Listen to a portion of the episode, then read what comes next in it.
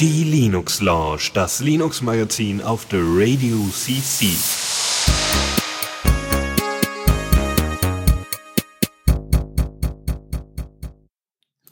Hallo und herzlich willkommen bei der Linux Lounge Folge 268. Ich grüße euch an diesem wunderschönen Ostersonntag und äh, wie ihr richtig hört, bin ich der Chris und ich bin auch mal wieder nicht alleine, sondern mit dabei von der Partie sind sowohl der Michael. Der ist auch dabei. Hallo. Und der Dennis, der gerade noch guckt, ob er uns wirklich richtig ausgepegelt hat. Wir sind super ausgepegelt. Ich weiß gar nicht, ja, was das du ist hast. doch perfekt. Ja, das höre ich Idealer Pegel haben wir. Sehr ja, wir sind so gut gepegelt. Wir sollten auch direkt mal vielleicht darüber reden, ähm, dass wir, äh, ja, wie, wie, habt ihr bisher ein schönes Ostern gehabt? Ein schönes Osterwochenende? Ich bin nur am Arbeiten und Renovieren. Also im Moment besteht mein Leben aus Open Source und Küche tapezieren. Aber klingt ist nicht traumvoll. Aber Traum, nicht, traumvoll klingt das. Tra traumhaft, meinst du? Ja, ja genau, sag ich äh, doch. Ähm, ist es dann nicht, äh, das Werkzeug sammeln nicht dann wie Ostereier sammeln? Ist es nicht dann vergleichbar? Ist, äh, oder also verlegt man nicht dann auch gerade beim Renovieren immer mal wieder Dinge? Oder tapeziert Personen ein oder so, man kennt das. Ich weiß nicht, ich würde lieber bunte Eier als den Schimmel hinter meinem, meinem Küchenschrank finden. Aber wir schweifen ab, liebe Kollegen. Stimmt. Eigentlich wollte ich ja direkt sagen, schön, dass ihr alle da seid, schön, dass ihr zuhört. Auf geht's mit Neues aus dem Repo. Und äh, da beginnen wir mit OpenShot 3.1. Ähm, eigentlich ein Maintenance Release, jetzt nichts Großartiges, nichts Abgefahrenes, aber äh, funktioniert. Ähm, zunächst einmal gibt's äh, einfach nochmal deutlich mehr Exportprofile, über 400 inzwischen, ähm, so dass ihr, ähm, ne, also einfach, dass ihr entsprechende Vorlagen habt, wenn ihr das Video entsprechend vorbereiten wollt für einen Upload auf die unterschiedlichsten Videoplattformen. Zudem könnt ihr da aber noch viel, viel mehr Sachen äh, einstellen und es ist inzwischen auch noch komplett durchsuchbar. Ne? Bei 400, da verliert man aber zwischendurch mal die Übersicht. Ansonsten, was äh, die grundsätzliche Aussage an diesem Maintenance Release, Bugfix Release ist, dass es deutlich robuster laufen soll. Also sie haben jetzt alles äh, rausgekramt, äh, was äh, irgendwie da Speicher über den Speicher überlaufen würde oder ähm, Speicher Speicherleaks äh, darstellen würde. Und ähm, ansonsten, genau, äh, Aspekte wie irgendwie vor, äh, vor und zurück äh, Sampling von Video, äh, also Resampling Support für, für Vor- und Zurück äh, Abspielen von Videos. Ähm, man kann jetzt die Keyframes, also die Time Keyframes mit äh, Bezier-Kurven äh, umsetzen. Und was auch noch ganz spannend ist, äh, sie haben jetzt VTT und Subrip Syntax Support. Ja, das sind also Untertitel, ja, also Dubs im Endeffekt. Ähm, und diese können ähm, entsprechend mit eingebracht werden, also mit äh, angezeigt werden. Und ihr habt gleichzeitig noch die Möglichkeit, äh, au pure Audiodateien entsprechend zu rendern. Also das heißt, ihr könnt zum Beispiel einen Podcast wie diesen hier einfach mal äh, ne, durch automatische Texterkennung laufen lassen, das Ding dann dubben, also nicht dubben, äh, sondern eben den Untertitel dafür haben äh, mit den Subrip und VTT-Syntax und dann äh, macht er noch irgendwie so ein bisschen Wellen, äh, Wellenvisualisierung, wie man das von VLC oder fr früher vom Windows Movie Maker, ach Movie Maker, ja so, könnte man auch noch einbauen und äh, zack fertig, Upload auf YouTube und dann äh, das, das teure YouTube Money einstreichen. Kann man machen. Das erstmal dazu, äh, genau. Also das erstmal ne, zu so einem Point Release, äh, auch wenn es nur eigentlich ein Maintenance Release ist, aber trotzdem mit ein paar Features. Eigentlich sehr hübsch. Dann macht ihr so einen einfarbigen Text mit so einem, so einem simplen Pixel-Schlagschatten, der dann so in Wellenform ins, ins Fenster reingeht. Das wird dann garantiert das YouTube-Video, mit dem ihr ganz viel Geld macht. Ähm, und wenn ihr euer Geld verwalten wollt, habe ich euch mitgebracht ein Finanzverwaltungssoftware und zwar GNU Cash ist in der Version 5.0 erschienen und äh, wir hatten euch, glaube ich, hier, ich muss gerade gucken, welche Sendung das war, aber hatten schon mal vorgestellt, Firefly ist auch eine bekannte Software, aber GNU Cash ist so ein bisschen der alte Platzhirsch der schon seit vielen Jahren entwickelt wird und das ist für die persönliche Finanzverwaltung, basiert auf dem Prinzip der doppelten Buchführung und hat jetzt das neue Major-Version äh, Major Version 5.0 vor zwei Wochen veröffentlicht, die euch auch hilft bei der Integration von Aktienhandel und Aktienkursen in Port. Ähm, ihr könnt für einzelne Konten Maximum, Minimum angeben, dass dann eine Warnung angezeigt werden, wenn diese überschrieben oder unterschritten werden. Der Import wurde ziemlich überarbeitet. Also da gibt's diese Formate, wie man aus seinen Banken diverse Sachen äh, exportieren kann an Überweisungen und so. Das gab's das wie MT 940, MT 942, Datus Format. Äh, die sind jetzt alle vereint in einem neuen Importer, der quasi über die Aquabanking-Schnittstelle geht, also für, von der Aquabanking-Software. Unterstützt dadurch auch das CAMT-Format. Sagt mir jetzt nicht, aber jemand, der das nutzt, wird sich vielleicht freuen, dass das GNU Cache jetzt auch verstehen kann. Äh, unter anderem wurden dann auch weitere Verbesserungen am Code gemacht, die Stabilität erhöht, CSV-Import verbessert, diverse Aufräumen-Sachen, wie zum Beispiel auch, dass mehr Warnings vom Compiler jetzt als Fehler gehandhabt werden und dass das Projekt einfach ein bisschen stabiler läuft. Äh, wer privat seine Finanzen verwaltet und mit anderer Software nicht glücklich geworden ist, kann sich ja mal GnuCache angucken. Wollte übrigens noch erwähnen, dieses CAMT-Format ist ein offizielles Format für SEPA-Überweisungen, ähm, Ah. das jetzt irgendwie schon seit 2014 angeblich verpflichtend ist. Und äh, genau, das äh, hat jetzt anscheinend GNU Cache auch übernommen, was ja auch sehr sinnvoll ist, wie ich finde. Sehr gut, danke für die Info. Ja, bitte, bitte. Ah, und damit komme ich direkt zu meinem ähm, ersten Punkt in dieser Sendung und zwar Hound. Ähm, das ist eine self-hostable, ein Self, ein self-hostable, richtige Artikel benutzen, TV-Show, Movie und Game Tracker. Und das ist eine kleine Web-App in TypeScript und Go geschrieben, veröffentlicht unter GPL v3. Und diese ermöglicht ähm, den ähm, Benutzern, also multi-userfähig, äh, Kollektionen von zum Beispiel TV, äh, von, von Fernsehserien ähm, oder Filmen anzulegen und Rezensionen zum Beispiel dazu zu schreiben, zu tracken, was man bereits gesehen oder gespielt hat. Ähm, und hat noch einige Vorhaben auf der hohen Kante. Scheint noch relativ jung zu sein, also es sollen noch Integrationen mit verschiedenen Plattformen zukommen, wie zum Beispiel Plex.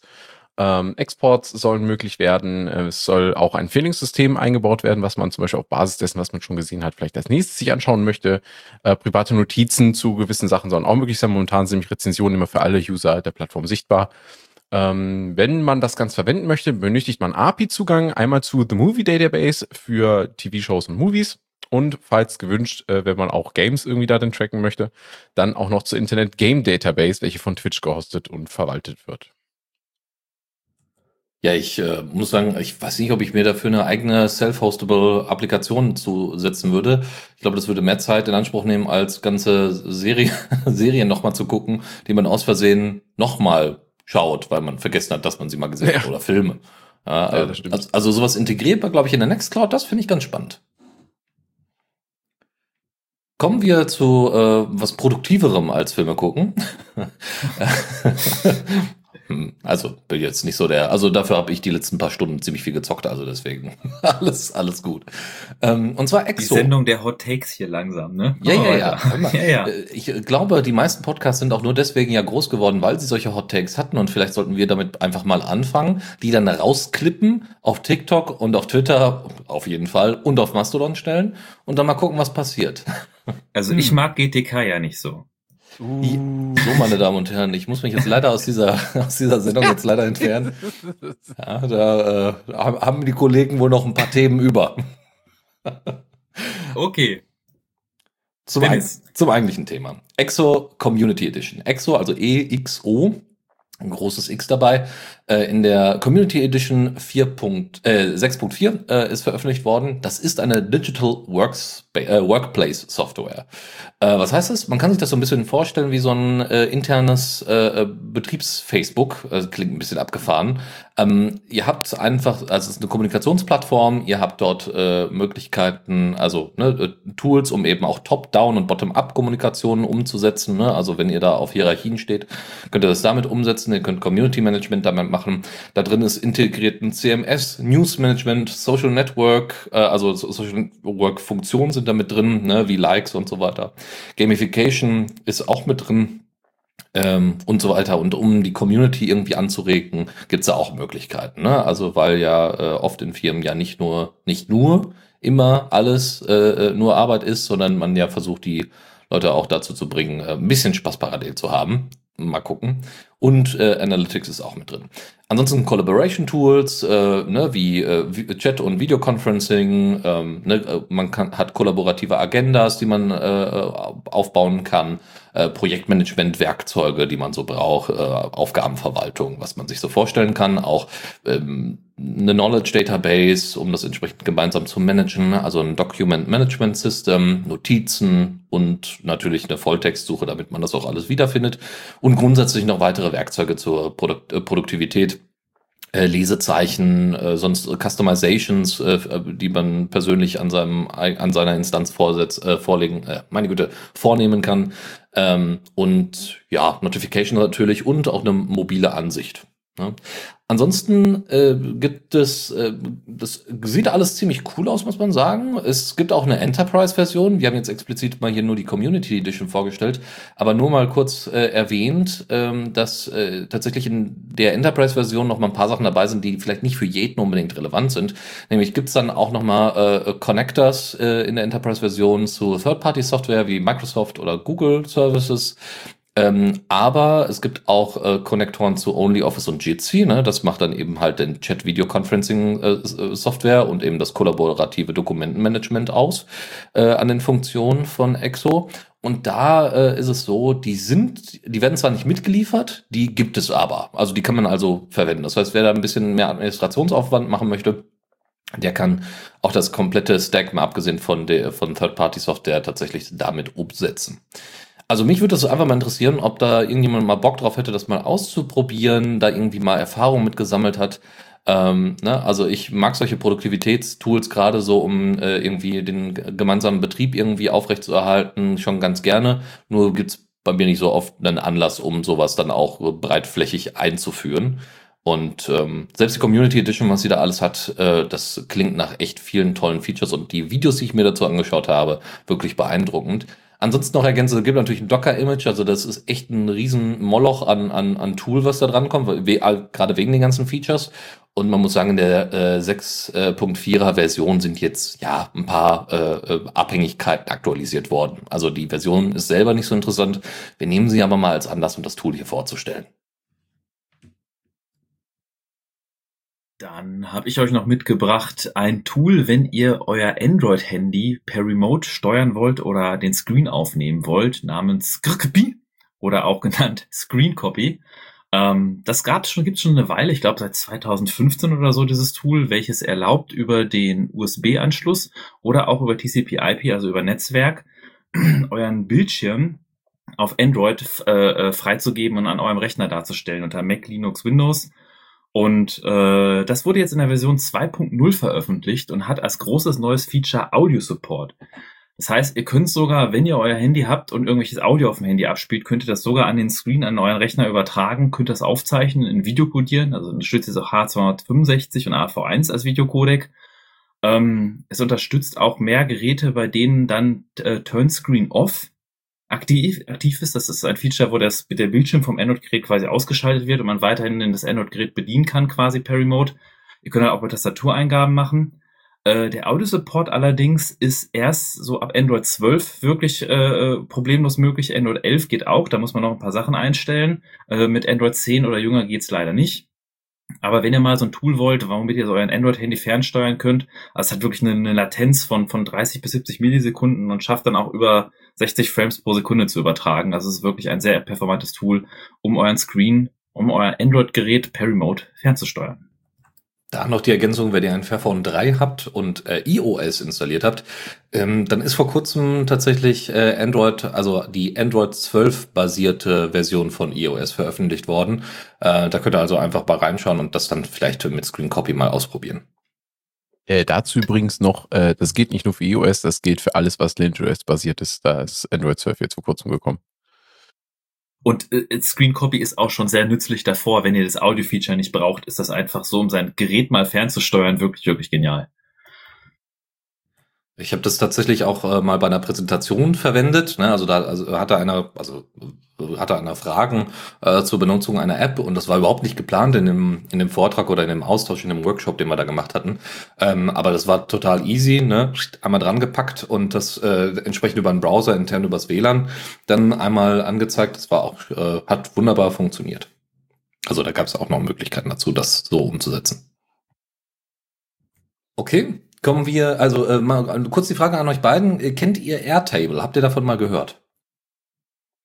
Ist das so ein nee. Spiel, wo du diese Pucks mit dem durch die Gegend schießt und in das Tor versuchst zu kriegen? Ja, wir sind ja immer noch in der Linux Lounge und nicht hier bei äh, ja in der in der VIP Lounge äh, von irgendeinem Sportverein. Nein, kenne ich nicht. Okay. Ähm, Im Endeffekt kann man das beschreiben als eine, äh, als eine Web-Applikation, Low-Code-Web-Applikation, ähm, um äh, mit einer aufgebauten, also die eigentlich eine aufgebaute Excel-Tabelle darstellen soll. Also, ne, man kennt das. Äh, in, der, in großen Bereichen der nicht digitalisierten oder nur teildigitalisierten Verwaltung ist es so, dass äh, Excel-Tabellen immer noch der Liebling von allen ist, ja, weil so eine Oh, Tabelle, ja. das kriegt man ja gerade noch so verständlich hin. Ähm, bedeutet aber auch, dass man entsprechend an die Begrenzungen äh, und vor allem an solche Sachen wie, ach ja, ich mach das mal alles farblich, ach ja, ich pack mal die Zelle hier alles mal zusammen und du später dann keinen ordentlichen Datensatz mehr hast, der irgendwie äh, wirklich mal importiert werden könnte. Das heißt, du hast alles digital, aber es ist genauso nutzbar, obwohl es maschinenlesbar ist, genauso nutzbar wie eine Excel, äh, wie eine PDF-Datei ja, äh, für für Auswertungen. Das ist bei Airtable, das ist die kommerzielle Version. Äh, nicht so. Äh, da kriegt ihr, wie gesagt, ein Web-Interface und könnt damit dann rumspielen. Und eine Alternative zu Airtable ist Grist. Es gibt noch ein paar andere, die auch im Open-Source-Bereich unterwegs sind, aber wir schauen uns diesmal Grist an. Grist in der Version 1.0.9 ist veröffentlicht worden. Ähm, und äh, das äh, Spannende ist, also es ist wirklich eine, eine, eine lange Liste an Features, die das Ding hat. Also erstmal, ihr könnt natürlich äh, Tabellen miteinander verknüpfen. Und es geht nicht nur darum, dass ihr da irgendwelche Kalkulationen drin macht, sondern ihr könnt ähm, diese ähnlich wie bei mehreren Excel-Tabellen oder auch mehreren Tabellenblättern miteinander verknüpfen. Ihr könnt auch solche Sachen machen wie äh, Schlagworte einfügen. Und im Endeffekt bildet ihr damit relationale Datenbanken ab, die aber noch den Vorteil haben, äh, dass sie auch äh, mit Python-Syntax äh, tatsächlich erweiterbar sind und nicht nur mit den ganz normalen Excel-Funktionen. Und ja, tatsächlich, wenn die Leute nur Excel können, gibt es eine lange Liste an Funktionen, die aus Excel quasi rausextrahiert worden sind ähm, oder nachgebaut worden sind, eher so. Und dann eben funktionieren, ja. Das heißt, irgendwie ein Summen, äh, also eine Summe mal kurz für, für bestimmte Tabellen zu äh, erstellen, ist gar nicht so das Riesenproblem zu, also es gibt noch ganz, ganz viele andere Sachen, ja. Also ihr habt Sachen, die, also ihr habt äh, in der Tabelle selber dann nicht nur Möglichkeit mit Ja und Nein und dann farbliche Markierung, sondern ihr habt richtige Checkboxen, die ihr anklicken könnt. Ähm, ihr habt ineinander verschachtelte äh, Möglichkeiten. Ihr habt einen CSV-Export. Charts können natürlich automatisch generiert und auch aktualisiert werden. Das ist tatsächlich unter Excel leider nicht immer möglich, äh, weil du dann immer irgendwie noch mal selber diese ganze, ganzen Diagramme selber erstellen musst. Ähm, was auch noch eines dieser äh, Features ist, die ganz oft bei so Airtable-Alternativen auftauchen, ist sowas wie ein Formular.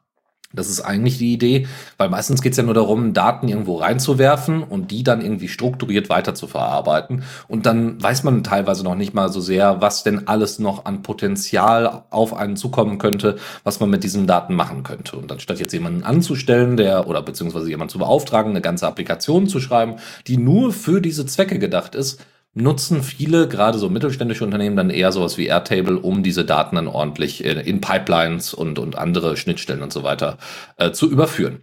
So, und das ist äh, da auch so. Es gibt also so eine Art, ähm, äh, wie heißt es, Table, Table Cards heißen die, glaube ich. Das ist im Endeffekt, sieht nicht so ganz so doll aus wie so ein Formular, da gibt es schon andere Vorlagen. Aber da ist es tatsächlich, gibt es einfach eine vereinfachte Ansicht.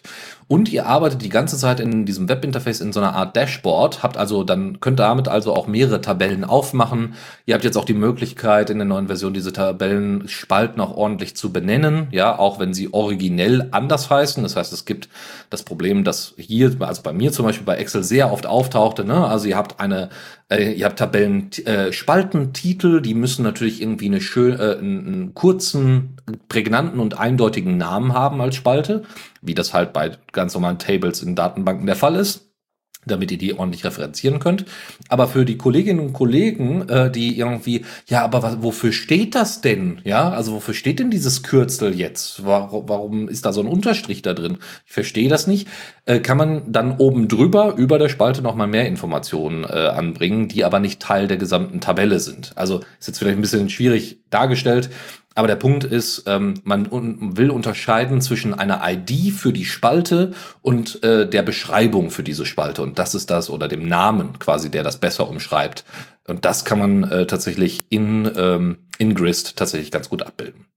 Ja, ansonsten äh, ja, gibt's ein paar kleine Neuigkeiten, jetzt nichts Großartiges, aber äh, sieht auf jeden Fall ganz toll aus. Und wenn ihr mal mit dieser Software oder ähnlicher Software ähm, äh, rumgespielt habt, dann erzählt uns das mal gerne, uns würde das sehr interessieren. Und ich habe euch, wo wir gerade beim Thema Dokumenten sind, auch noch was mitgebracht, nämlich PDF for Teachers und das soll digitale Korrekturen erleichtern. Das Tool wurde in Java geschrieben und ist lizenziert unter der Apache 2 Lizenz und ermöglicht das Konvertieren verschiedener Medien in äh, das PDF-Format und das anschließende Annotieren in einem eigenen Editor. Der ist vor allen Dingen so angepasst, dass man eben halt Korrekturarbeiten leicht erledigen kann mit so Klammern, ähm, Haken, rote Kreuz, rotes Kreuz und so weiter, was man so typischerweise auf so Touren gerne mal so mal kurz so schnell einfügen möchte, um irgendwie was anzuzeigen, ob das jetzt gut war oder nicht. Also das, was man üblicherweise auf dem Blatt Papier macht, leicht auch wieder zu rekreieren innerhalb des digitalen Dokuments. Und ähm, außerdem, und das finde ich äh, für ein äh, für, für Lehrer besonders interessantes Feature, ist es nämlich, dass man die dann äh, korrigierten Punktezahlen auf, sowohl auf dem Blatt vermerken kann, als auch dann später als CSV exportieren kann. Das Programm merkt sich also, was für Punkte man vergeben hat und kann diese dann zum Beispiel in Tabellen oder sonst wo dann wieder einfügen und unterbringen. Leider ist das Tool bisher nur in Englisch und Französisch verfügbar, ähm, aber äh, die EntwicklerInnen des Tools schreiben, dass man sich gerne darüber freut, wenn man äh, Lehrkraft aus einem anderen Sprachraum ist und sich gerne daran beteiligen möchte, um das zu übersetzen. Ähm, ja, vor allen Dingen in Zeiten von Remote Teaching, glaube ich, ein sehr interessantes Tool, das sich mal anzuschauen.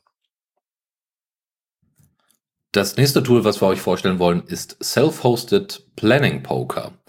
Äh, Michael, möchtest, äh, kannst du in ein, zwei Sätzen irgendwie zusammenfassen, was Planning Poker ist, was das, was das für eine Methode ist?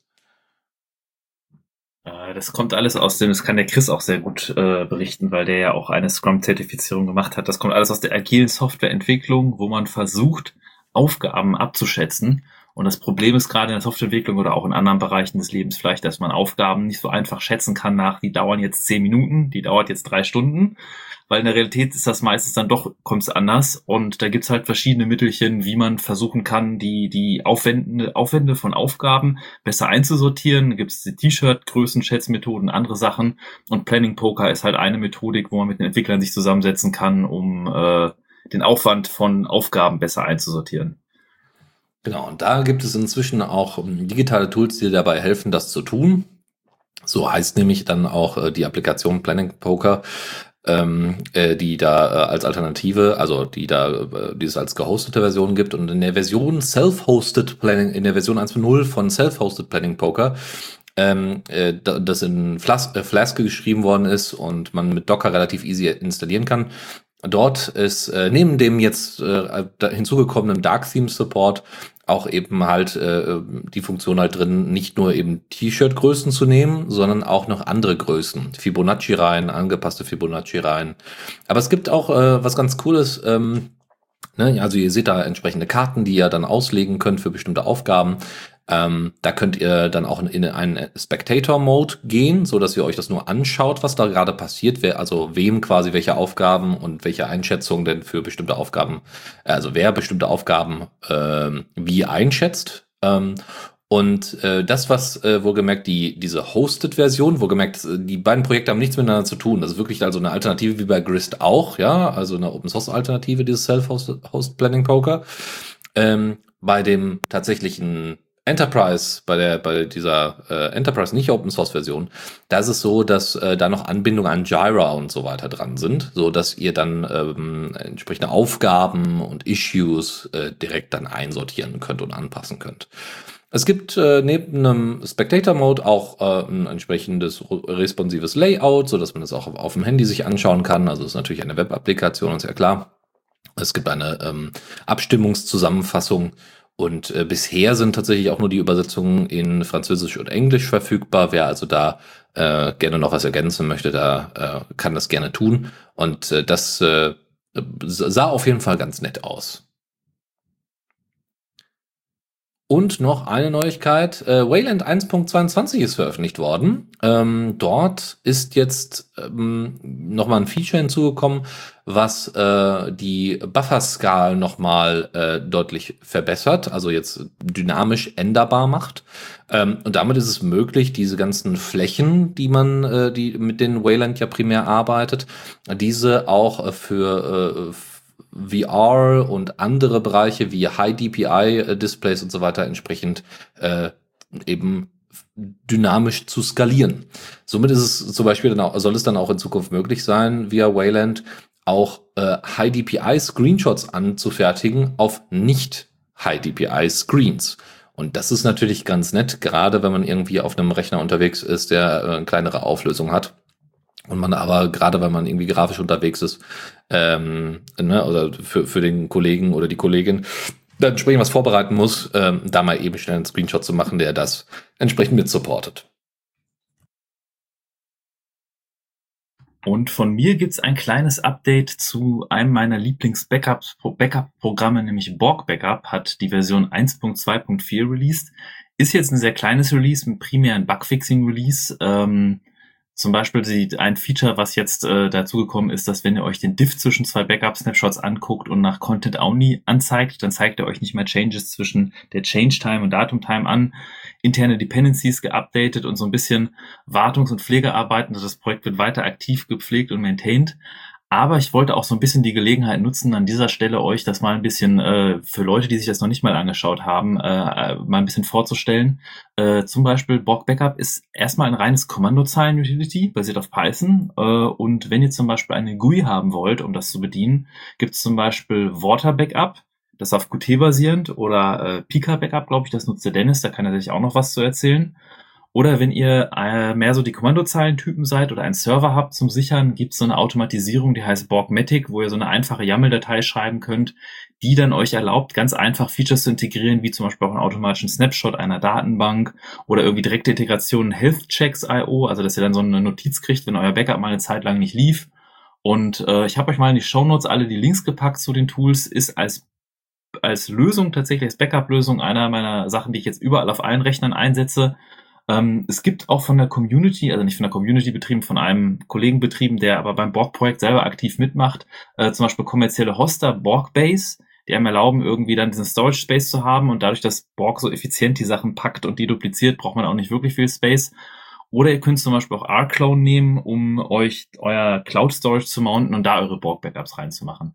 Also als Backup-Lösung rundum bin ich damit sehr zufrieden und ich habe euch mal in die Show Notes alle Links gepackt und äh, ja, vielleicht weiß der Dennis noch was zu Pika Backup. Der hat das, glaube ich, auch vor kurzem damit Erfahrung sogar gesammelt.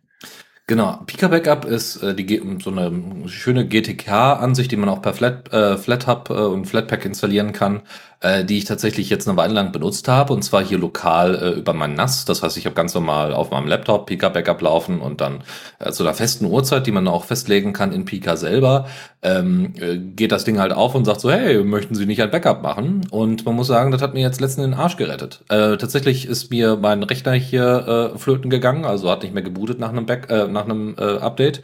Ich backe wohlgemerkt aber auch nur die, das Home-Verzeichnis ab. Das heißt, da hat es jetzt nicht geholfen, dass ich dann alles wieder komplett genauso herstellen konnte wie vorher. Das war auch nicht meine Intention. Aber allein irgendwie das gesamte Home-Verzeichnis und dann natürlich auch exkludierend, was Cache und ganz viele andere Ab äh, ähm, Pfade angeht, dafür ist Pika Backup echt cool. Also es ist total easy zu handeln. Man kann äh, entsprechend die ganzen Archive sich anschauen.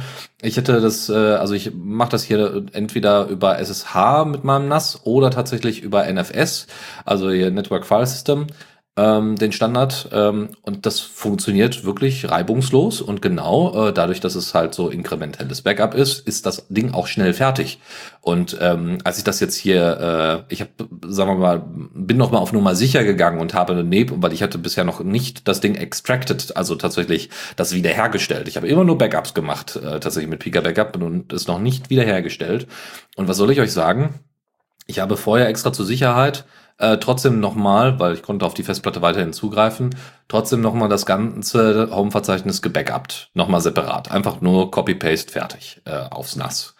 Und äh, das hat tatsächlich Stunden gedauert, wenn nicht sogar Tage, also einen Tag auf jeden Fall. Ähm, äh, hätte man alles intelligenter machen können, aber die das Extracten, also genau die die äh, Rückentwicklung dazu, also äh, quasi, ich habe dann erstmal versucht, bevor ich mir da jetzt irgendwas rausgreife aus dem äh, aus dem kopierten, grob kopierten vom NAS, äh, dann nur das äh, Pika Backup zu ziehen und zu extracten und das hat super funktioniert. Also innerhalb von 20 Minuten äh, waren äh, entsprechend 200 Gigabyte einfach wieder hergestellt. Und ähm, man kann natürlich auch so einen Dry Run laufen lassen, so dass man sehen kann, wie sieht das denn aus, äh, welche Dateien sind denn überhaupt verfügbar und und und. Und da muss ich echt sagen, das lief einfach super sauber, sehr schnell und äh, kann ich wirklich nur jedem empfehlen, weil ein Backup äh, zeigt sich ja dann erst als wirkliches, also ist ja wirklich dann erst, ne, Schrödingers Backup, es ist nur dann wirklich existent, wenn es denn auch wirklich wieder äh, herstellbar ist. Und da hatte ich mal so gar keine Probleme mit. Man muss sagen, die, das, die Extraction habe ich nicht mit Pika Backup gemacht, sondern das ging dann tatsächlich über die Kommandozeile, aber das ging über die Kommandozeile ohne Probleme. Das ist aber eine wichtige Aussage, die man durchaus mal betonen sollte. Wenn ihr irgendeine Backup-Lösung habt, egal wie und selbst kopiert die Dateien irgendwo auf irgendein Laufwerk, hin und wieder mal diese Lösung nehmen und so tun, als hättet ihr die Originaldaten nicht und gucken, kommt ihr noch an die Daten dran. Das ist ein Backup, was man feststellt, dass das nicht funktioniert, nachdem man das Backup braucht, ist der schlimmste Moment, das ist richtig unangenehm. Ähm, Bock hat zum Beispiel ein nettes Feature dafür, da kann man seine Backups auch mounten als Fuse Mount. Also das kann man in ein Dateisystem einhängen und sich seine Backups quasi wie einen Dateibaum durchsuchen und einzelne Dateien rauspicken. Ist nicht ganz so schnell wie Extract, aber ist zum Beispiel ganz nett, um mal irgendwie eine ältere Version irgendeiner Datei rauszusuchen. Genau, was ich wahrscheinlich jetzt nochmal nachträglich machen werde, weil es damit Probleme gab. Ähm, ich habe Pika Backup wohl laufen lassen, äh, als äh, der Firefox-Browser offen war. Das sollte man nicht tun, äh, weil äh, Firefox beim Schließen nochmal quasi alle Caches und so weiter flasht und also ne, einfach grundsätzlich keine Sachen offen liegen. Gerade wenn man irgendwie viele Extensions hat und viele Tabs offen und so weiter, so wie ich, dann ist das sowieso nicht so empfehlenswert. Ähm, das war wohl nicht der Fall, zumindest nach meinem jetzigen letzten Stand nicht. Ähm, trotzdem waren da so viele tausend Tabs drin, die ich gerne wieder hätte. Ähm, wenn auch nur teilvollständig, würde mir schon reichen. Ich werde das demnächst mal, also werde das wahrscheinlich vielleicht sogar heute noch mal ausprobieren, äh, quasi die, das, das, die Profile-Dateien äh, oder den Profile-Ordner von Firefox aus einem etwas älteren Backup wiederherzustellen, wo dann ich hoffentlich den Firefox-Browser zu hatte, so dass das dann auf jeden Fall wieder funktionieren sollte. Aber das ist halt möglich eben mit Borg Backup in dem Fall. Gut, dann mache ich mal weiter. Ich habe euch Tier mitgebracht und nein, ich meine nicht den E-Scooter-Anbieter, sondern Pricing as Code. Was ist das genau? Es ist ein Open-Source-Projekt unter BSD3-Lizenz, das SAS, also Software as a Service-Anbietern das Einpreisen ihrer Software erleichtern soll. Was genau tut es dafür? Es bietet euch eine äh, fertige Oberfläche zum Einstellen eurer möglichen Preisstufen von der Software, die als Hoster zur Verfügung stellt und äh, eine Anbindung an einen Zahlungsdienstleister, in diesem Fall Stripe und ähm, es ist halt, soll leicht in die eigenen Webanwendungen zu integrieren sein, sodass man eben ähm, quasi durch das Bezahlen eines Kunden direkt bestimmte Features zum Beispiel freischalten kann, dass es sofort von dem System übernommen werden kann und so weiter. Ähm, das verfolgt ähm, dabei die sogenannten Price Ops Best Practices. Das hat wohl nichts damit zu tun, ähm, explizit nicht, äh, ist, also äh, Price Ops Best Practices sollen explizit keine Hilfestellung beim Finden eines geeigneten Preises sein, sondern haben eher was mit der Philosophie zu tun, wie man seine Preisgestaltung macht. Da gibt's irgendwie mehr dazu in der Dokumentation des Projektes. Schaut es euch mal an, wenn euch das interessiert. Ich habe mich da noch nicht so tief einwühlen können. Ähm, sagt das einem von euch beiden was? Dennis, Michael? Price Ops? Nicht, nicht wirklich. Gehört, ne? Das fände ich aber mal ganz spannend, weil das immer eine Sache war, äh, die mich äh, immer so ein bisschen naja, fasziniert wäre jetzt zu viel gesagt, aber zumindest die mich immer so ein bisschen interessiert hat. Ähm, wie macht man ein ordentliches Pricing-Model, mit dem man arbeiten kann und was auch irgendwie nachvollziehbar ist? Weil du kannst ja wirklich, also wenn du da irgendwie selbstständig unterwegs bist, kannst du ja alles Mögliche da an, an dir ausdenken, ja, und hier und dann noch ein Zusatzfeature und dies und das und jenes. Ähm, aber es muss ja irgendwie transparent sein und trotzdem irgendwie äh, den, den Bedarf ganz gut abdecken. Also zum Beispiel hier Element Matrix Services, wo ich meinen Matrix-Server hoste, äh, die machen, äh, die haben quasi so eine Standardfinanzierung äh, äh, mit Abonnement von, weiß nicht, 10, 11 Dollar und dann kommt irgendwie immer zwei Dollar obendrauf pro, pro User, ja. Finde ich jetzt ja. nicht so geil, aber es ist auf jeden Fall transparent und man kann es auf jeden Fall ganz gut einschätzen, äh, wie, wie sich die Kosten dann entwickelt wer äh, entwickeln werden. Und ich glaube, das sind so Aspekte, die äh, sicherlich, ich habe jetzt mal die Webseite offen, das kann ich natürlich jetzt nicht alles mal eben kurz durchlesen, nee, aber die da sicherlich mit reinspielen. Ja, genau. Schaut dir das gerne mal an. Ähm, das ist äh, auf jeden Fall gut verlinkt. Äh, ich habe in den Show Notes habe ich euch das äh, GitHub Repository verlinkt. Darin findet ihr auch einen Link in die Dokumentation und direkt auf der ersten Seite steht da nämlich auch wiederum ein Link zu den Price Ops Best Practices.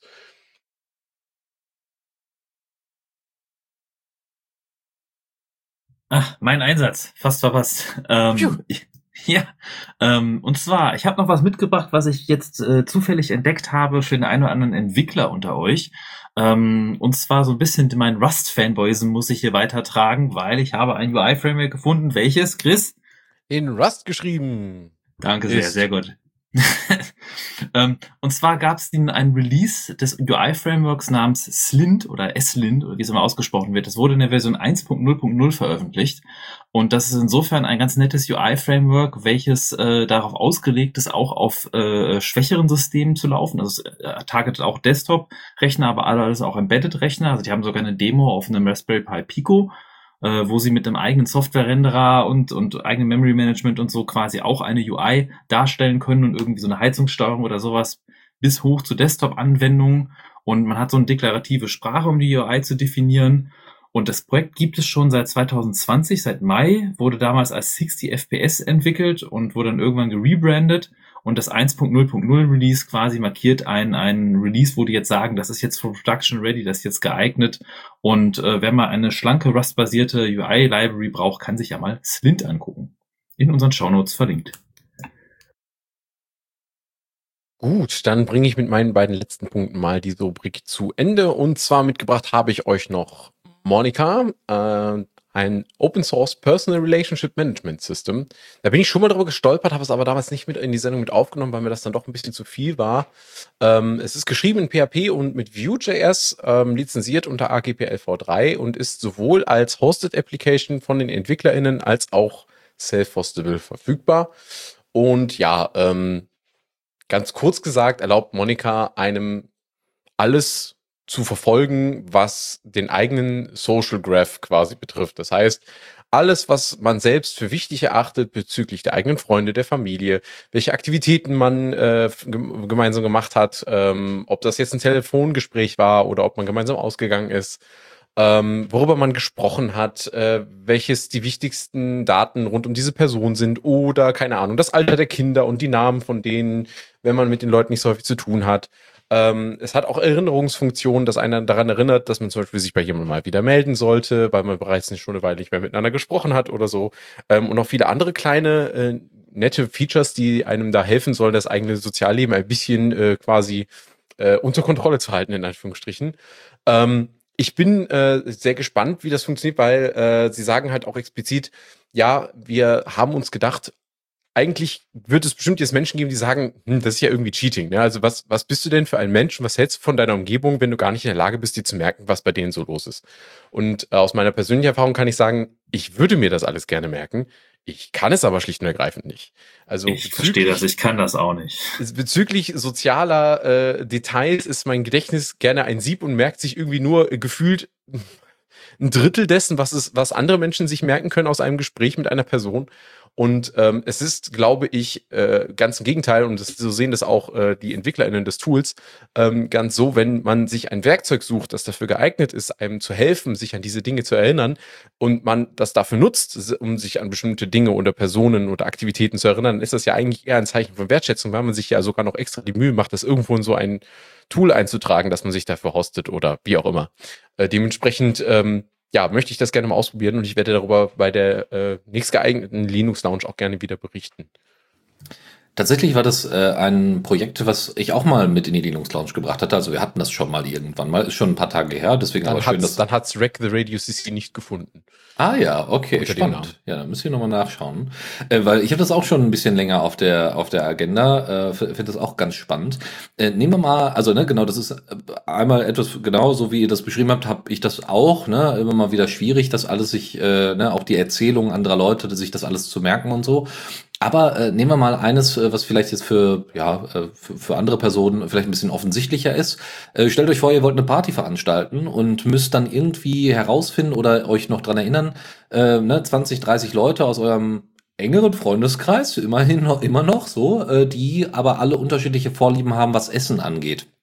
Natürlich, man kann die jetzt jedes Mal fragen, aber äh, ist doch super zu wissen, ah, die Person ist dagegen allergisch, die Person hat die und die Präferenz äh, und und und und kann das somit sehr gut, äh, ne, dass man das so ein bisschen abschätzen kann. Ähm, Äh, das, wär- das ist zum Beispiel ganz nett.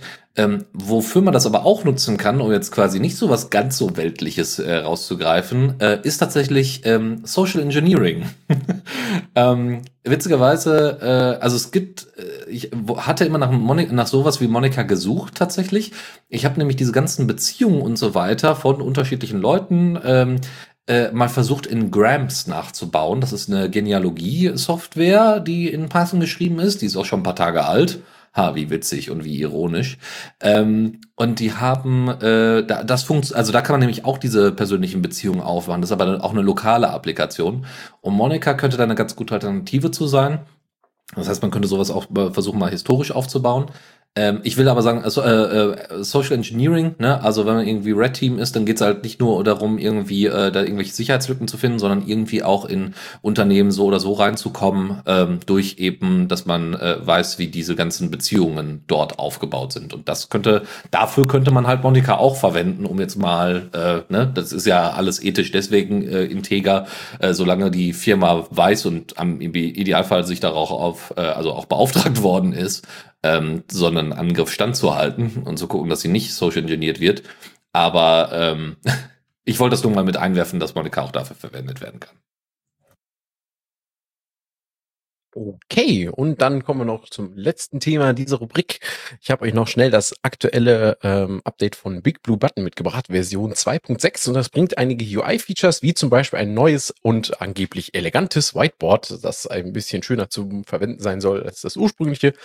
Ähm, immer wenn eine Breakout-Session jetzt beendet wird, gibt es ja, äh, wenn man diese Whiteboards verwendet, ja auch immer ein Ergebnis, das diese Gruppen irgendwie haben. Und jetzt soll es also auch ganz einfach möglich sein, für den Presenter im Hauptraum quasi die Breakout-Room-Ergebnisse dann auch darzustellen. Man kann sie dann auch als PDF zum Beispiel exportieren. Ähm, man kann als präsentierende Person auch den Fokus zum Beispiel des, des äh, Raumlayouts irgendwie ändern. Das heißt, möchte man jetzt mehr, dass man alle Leute sehen kann oder möchte man gerne den Fokus darauf legen, dass äh, wir zum Beispiel jetzt uns nur das Whiteboard angucken. Ähm, genau, für all diese typischen Situationen in einem, in einem Meeting gibt es jetzt ein Layout, das man direkt irgendwie auswählen kann und das man eben halt quasi auf alle Bildschirme erzwingen kann. Zudem kann man jetzt auch äh, mehrere Webcams pinnen. Das war vorher nicht möglich. Da ging es immer nur mit einer, also dass die dann größer dargestellt werden, man die halt besser beobachten kann. Ähm, des Weiteren kann man für seine eigene Webcam das, äh, die, die Helligkeit nochmal separat einstellen. Man kann separate ähm, Hintergründe hochladen, also einen eigenen Webcam-Hintergrund. Ähm, es gibt jetzt einen äh, togglebaren Dark Mode, einen Emoji-Picker für den Chat und außerdem automatisiertes Closed Captioning, also ähm, direkte Untertitelung.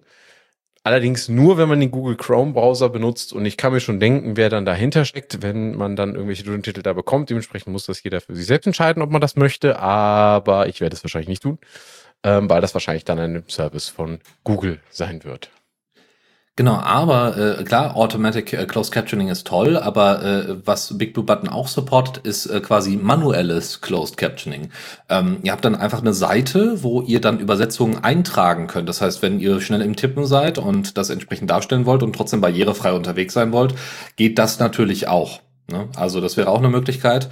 Was man noch machen könnte, was wahrscheinlich noch ein bisschen abgefahrener wäre, ne? also ich denke auch, dass es dann an Google entsprechend angebunden ist, ähm, wäre, wenn man äh, entsprechend irgendwie eine Möglichkeit hat, quasi das, was als Audio äh, von der, äh, meine Güte, von, von der ähm, Videokonferenz kommt, das einfach mal durch so eine entsprechende Spracherkennung laufen zu lassen. Jetzt nicht irgendwie eine mit, ne, also eine, die vielleicht sogar lokal bei einem läuft und dann einfach nur noch den Cursor reinsetzt in dieses äh, Manual Closed Captioning. Ähm, so könnte man das quasi umgehen, damit man dann eben nicht Google verwenden muss. Was anderes, äh, ich, erstmal danke, Chris, dass du das mit aufgenommen hast, hattest. Ich habe das nämlich total vergessen. Ich äh, nutze Big Blue Button täglich und hatte, glaube ich, auch schon mehrfach gesagt, bin ein Riesenfan davon. Ähm, dass sie jetzt einen Dark Mode drin haben, ist fantastisch. Und ähm, dass sie jetzt sogar noch ein bisschen mehr Platz lassen bei dem Layouten und so weiter, super. Und tatsächlich das Feature von einem Whiteboard äh, ist äh, die ganzen neuen Features, die dazugekommen sind, die machen wirklich da ganz großen Anbietern inzwischen echt eine Menge Konkurrenz. Äh, ich komme gerade nicht mehr, äh, ist es nee nicht Menti, sondern äh, Mural. Mural ist einer dieser Anbieter, wo man so äh, riesige Vektorgrafiken hat, in die dann reingezoomt wird, ne? und man springt dann quasi von äh, von einer Ansicht zur anderen. Man hat also nicht mehr ganz normale Präsentation, sondern wirklich dreidimensionale Räume fast, in die man dann reingeht und da entsprechend äh, Post-it-Notes und so weiter verteilt. Und äh, zumindest auch wenn Big Blue Button jetzt äh, nicht eine vollwertige oder das Whiteboard dort eine vollwertige Alternative ist, kommt das schon sehr, sehr nah. Und gerade das Runterladen von diesen Präsentationen und von den ganzen Krackeleien ist etwas, was Kolleginnen von mir schon dauernd auf die Palme gebracht hat, dass es das nicht gab. Und jetzt gibt's das endlich. Und ich bin gespannt, wann das dann bei uns endlich kommt. Also äh, große Empfehlung an Big Blue Button. Äh, wer das noch nicht ausprobiert hat, bitte, bitte mal ausprobieren. Newsflash. Und da stellen wir ganz kurz mal das PineTap 2 vor. Äh, das PineTap ist äh, von Pine64, wie man sich vom Namen her denken kann, äh, ein Tablet. Ähm, und zudem gibt es nicht nur das PineTap 2, was übrigens so ein neues Magnesium-Case hat und mit einem ganz normalen Quad-Core ARM-Chip läuft, mit einem Rock-Chip. Und äh, irgendwie 64 oder 128 äh, e, ähm, Storage, also Gigabyte Storage oder eben 4 oder 8 Gigabyte DDR4 RAM. Ähm, sondern es gibt auch eine Version, das ist das PineTap V. Äh, das ist, äh, das V steht für 5 und das V steht für RISC 5. Ähm, tatsächlich bauen sie also nicht nur einen ganz normalen ARM äh, Cortex A55, ähm, in eines der, der äh, Tablets mit ein, in das Pine 2, äh, Pine Tab 2, äh, sondern es gibt dann eben auch eine Pine Tab äh, V-Version, die ihr dann ausprobieren könnt. Tatsächlich ist das Tablet, wie die meisten Sachen von äh, Pine 64, ziemlich günstig äh, für das, was man da bekommt. Ne? Wie gesagt, so Magnesium Case und so. Das, also sieht, sieht wohl deutlich edler aus und, und ist auch deutlich stabiler. Ist aber trotzdem, muss man immer noch sagen, ein Development Device. Ja, also erwartet jetzt nicht, dass da irgendwie Netflix drauf läuft und dass ihr da einfach nur noch am Abend euch hinsetzen könnt und nur noch Spaß mit haben könnt, sondern es ist vor allem für die Entwicklung gedacht. Und das Ding kostet äh, 160 Dollar, ja, äh, im äh, 4 GB und 64 GB Model und äh, für äh, Aufstocken vom RAM äh, nochmal 50 Dollar drauf. Und äh, somit kostet also die Version mit 8 GB und 128 GB, also 8 GB RAM, 128 GB Storage, 200, no, äh, 210 Dollar. So. Ähm, und äh, genau, da könnt ihr auf jeden Fall mal reinschauen. Veröffentlicht wird es tatsächlich, Trommelwirbel, äh, am Montag. nee, am, am, sorry, am, am Dienstag tatsächlich. Nach Ostermontag, am 11. April. Und äh, da sind wir dann mal gespannt, äh, wie das so den, da aus den Händen gerissen wird. Ich äh, bin so ein bisschen im Subreddit von Pine64 unterwegs und kriege dann immer wieder mit, wenn dann irgendwie mal eine neue Charge wieder für, also jetzt nicht nur fürs PineTap, sondern für andere Sachen von denen äh, rauskommt, ob das das Pine Note ist oder andere Sachen. Ähm, da sind die, die Leute sind da schon geil drauf. Ne? Also gerade deren, deren Pine, äh, also Pine Pencil, Pen, doch Pine Pencil heißt der, glaube ich. Nee, Pine, Pencil, Pencil, glaube ich. äh, also deren Lötkolben, USB-Lötkolben, der geht da ordentlich weg wie warme Semmel. Wo wir gerade beim Thema Hardware sind, habe ich euch auch noch was mitgebracht, und zwar einen kleinen Reminder, und zwar an Magic Mirror 2. Das ist ein Projekt, welches wir bereits in der Linux Launch Folge 241 mal hatten. Das war Anfang 2021, da haben wir darüber berichtet. Und äh, zur Erinnerung, was war das nochmal? Magic Mirror war also ein Open Source mo modularisiertes System für kluge Spiegel. Smart Mirror, sagt man ja dazu auch. Ähm, genau, und die sollen äh, diese verschiedenen Module im Zusammenspiel, glaube ich, mit, äh, ich glaube, standardmäßig einem Raspberry Pi, sollen einem ermöglichen, quasi dann digitale Informationen halt auf dem äh, Rücken oder durch den Rücken des Spiegels halt darstellen zu lassen.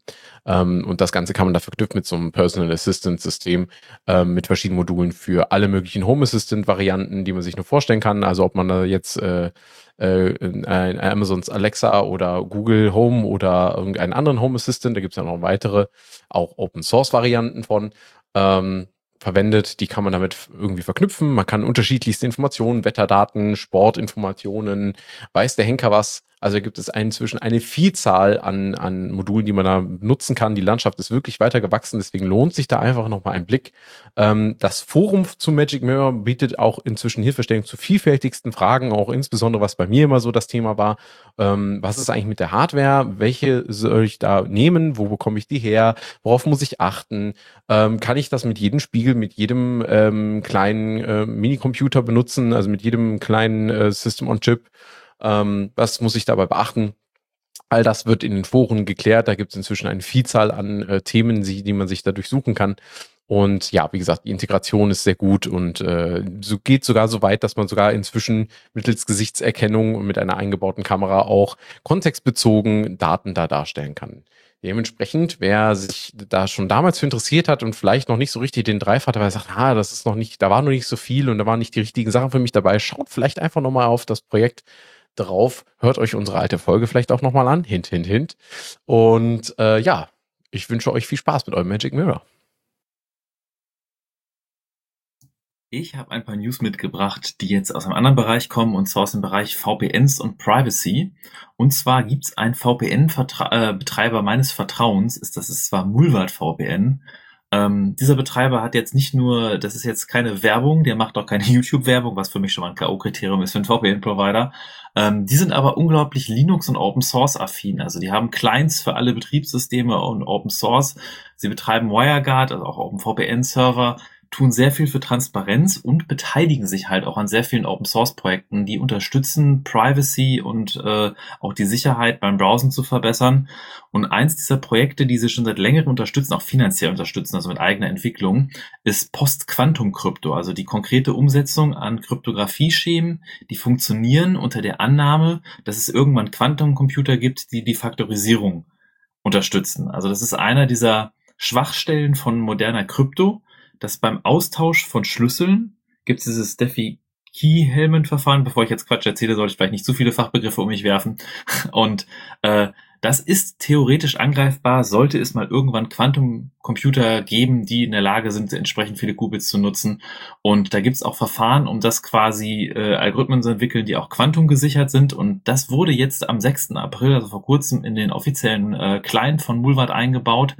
Ähm, und zwar ist das, wenn man weiterhin WireGuard verwendet, wird erst ein regulärer WireGuard-Tunnel aufgebaut, aber es werden alle keine Daten ausgetauscht, sondern wird als ein Protokoll von Mc, McElisi und Kyber verwendet. Ähm, bin jetzt nicht so da in der Kryptographie drin, aber das ist ein Postquantum-Verfahren und das äh, baut dann einen neuen Schlüsselaustausch auf, der quasi dann eine neue Verbindung mit aufgebaut wird und man dann auch mit seinen VPN-Versicherung, äh, VPN-Verbindung gesichert ist gegenüber Quantenangriffe. Und das Mulvat-Projekt hat auch noch ein paar andere neue Neuigkeiten mitgebracht. Und zwar haben sie zusammen mit dem Tor-Projekt gearbeitet, um einen eigenen Browser zu veröffentlichen. Und zwar ist es so, dass wenn ihr ein VPN nutzt, das ist nur einer von vielen Faktoren, wie man euch im Internet finden kann. Da haben wir später auch noch ein bisschen mehr was dazu. Und die, die Tatsache, dass welche Plugins ihr habt, welche Auflösung ihr unterstützt, welche Skripte ihr ausführt, erlauben euch auch halt diese, diese Privacy-Funktion zu umgehen. Deswegen gibt's auch sowas wie den Tor-Browser, der hat dann den Tor-Client integriert, dass man direkt mit Tor surft. Und wenn man jetzt kein Tor verwenden will, wenn man seinen Mulvat VPN verwenden will, hat Mulvat zusammen mit dem Tor-Projekt einen äh, VPN-Browser, Mulvat-Browser herausgebracht, der speziell dafür ausgelegt ist, mit dem Mulvat VPN zu, zu surfen und man kann halt die, die, man hat diese ganzen Anti-Fingerprinting-Techniken und, und äh, Plugins, also es ist ein bisschen mehr als Plugins, die da installiert sind, sind quasi dieselben Techniken wie beim Tor-Browser. Man muss auch nicht das VPN verwenden, man kann es auch ohne VPN verwenden und deswegen ist das vielleicht mal auch eine ganz interessante Sache, die man sich mal anschauen kann. Und zuletzt von Mulvat ist auch noch ganz interessant zu sehen, wie ernst sie das wirklich meinen, dass die Investitionen, diese ganzen Techniken. Ähm, das ist jetzt kein riesengroßer, gigantischer Anbieter und trotzdem sind sie von Tor ein Shallot-Sponsor. Und zwar ist das, sind sie der einzige Sponsor in dieser Kategorie. Das sind Unternehmen, die über 100.000 pro Jahr beisteuern.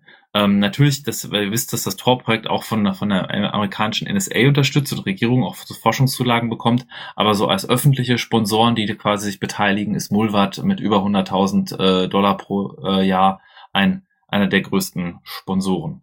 Und deswegen ist das, also die machen halt sehr viel sinnvolle Sachen, das, das, das baut sehr viel Vertrauen auf und deswegen kann ich euch auch mal empfehlen, sich das mal anzuschauen. Übrigens ist äh, Charlotte äh, der englische Begriff für äh, Charlotten und ist natürlich eine Anspielung auf Zwiebeln. Okay, ich, ich habe schon gewundert. Alles bei diesem Projekt. Das ist ja, ich meine, Gold, Silber und so ist ja halt auch irgendwie jetzt das klassische Edelmetallkonzept, aber ich, äh, ja. Es ist, also, sie sind eine ganz besondere Zwiebel. Das ist ja eine ganz besondere Charlotte, genau. Sehr schön. Ähm, Genau, ich habe euch doch eine Kleinigkeit mitgebracht und zwar eigentlich eine nicht so schöne Nachricht. Und zwar für Motion iOS äh, wird ein Maintainer gesucht. Das Projekt ermöglicht das Einrichten eines eigenen IP-Kamera-Überwachungssystems mit freier Software. Also mit den passenden Kameras, die es einem auch erlauben, quasi ohne die Cloud irgendwie äh, an ein beliebiges IP-Kamera-Überwachungssystem zu senden, äh, kann man hier dann nutzen und der äh, Maintainer dieses äh, dieses Stück Software kann aus persönlichen Gründen da wohl den Code nicht mehr warten. Nachfolge ist dringend gesucht und weitere Details dazu findet ihr im verlinkten Artikel von GNU Linux CH. Dann nur eine kurze, äh, kurzer Einwurf. Ähm, es gibt noch zwei alternative, ja nicht OSs, aber zumindest Applikationen, die man dann aufsetzen kann, die ungefähr das, äh, also etwas ähnliches machen mit IP-Kameraüberwachung, äh, nämlich einmal Shinobi und einmal die Applikation ZoneMinder werden wir euch auch in den Show Notes entsprechend verlinken. Kommen wir ebenfalls zu etwas nicht so erfreulichem. Äh, mal wieder hat das äh, hat die Musikindustrie zugeschlagen und wenn das angekündigt wird, äh, kann man sich vorstellen, äh, dass das äh, nicht positiv ist. Es war diesmal nicht die GEMA selber, sondern äh, Sony Music, Universal Music und Warner Music, also im Endeffekt die drei großen und daneben gibt's eigentlich nicht viel. Ähm, die haben tatsächlich ähm, Uberspace vor einigen, vor ich glaube ein, zwei Jahren ähm, verklagt und zwar deswegen, weil sie die Webseite des Open Source Projektes YouTube.dl host, gehostet haben oder immer noch hosten. Ähm, jetzt ist tatsächlich das Urteil gesprochen worden im Frühjahr 2023 und das Landgericht Hamburg, das durchaus berüchtigt ist für solche äh, entsprechenden äh, Urteile, hat am Ende ähm, ja geurteilt, naja, also die sind da schon, also die haben doch jetzt schon mit Schuld, dass da mit YouTube DL, also vermeintlich äh, Urheberrechtsverletzungen stattgefunden haben. Ja, jetzt ist, ist das spannende folgendermaßen, die haben äh, Uberspace angeklagt zur Beihilfe zu Urheberrechtsverletzungen. Wo gemerkt, die hosten einfach nur die Webseite von denen. Ähm, die sagten äh, zu, also ne, einmal ist die Beihilfe zur Umgehung technischer Schutzmaßnahmen durch Dritte. Ähm, ne? Also auch wenn das totaler Blödsinn ist, weil YouTube DL zieht sich einfach den, den Stream über den Link von YouTube und fertig. Und da ist kein DRM dran, das ist nicht Netflix. Äh, und das andere ist Beihilfe zur Verbreitung eines Werkzeuges, das hauptsächlich zur Umgehung technischer Schutzmaßnahmen genutzt werde. Ja, wie gesagt, also eine Schutzmaßnahme ist das immer noch nicht, ne? sondern es ist, also ich könnte die YouTube-Videos auch so aus dem Browser runterladen. Es ist nur eine Vereinfachung. Es gibt keine Schutzmaßnahmen auf YouTube in dieser Form. Nun gut, also äh, dementsprechend, äh, man könnte, also es gibt noch eigentlich noch ein anderes Element, nämlich dass man ein Haftungsprivileg entsprechend hätte. Also ein, also Uberspace, damit haben die sich verteidigt. Sie hätten ein Haftungsprivileg, weil sie sind ja nur Provider, ne? Also auch die Telekom wird ja nicht für das, äh, wird ja nicht für Kinderpornografie oder sonstiges entsprechend äh, belangt, weil sie ja einfach nur Provider sind und in dem Fall ist es einfach auch nochmal Host-Provider speziell.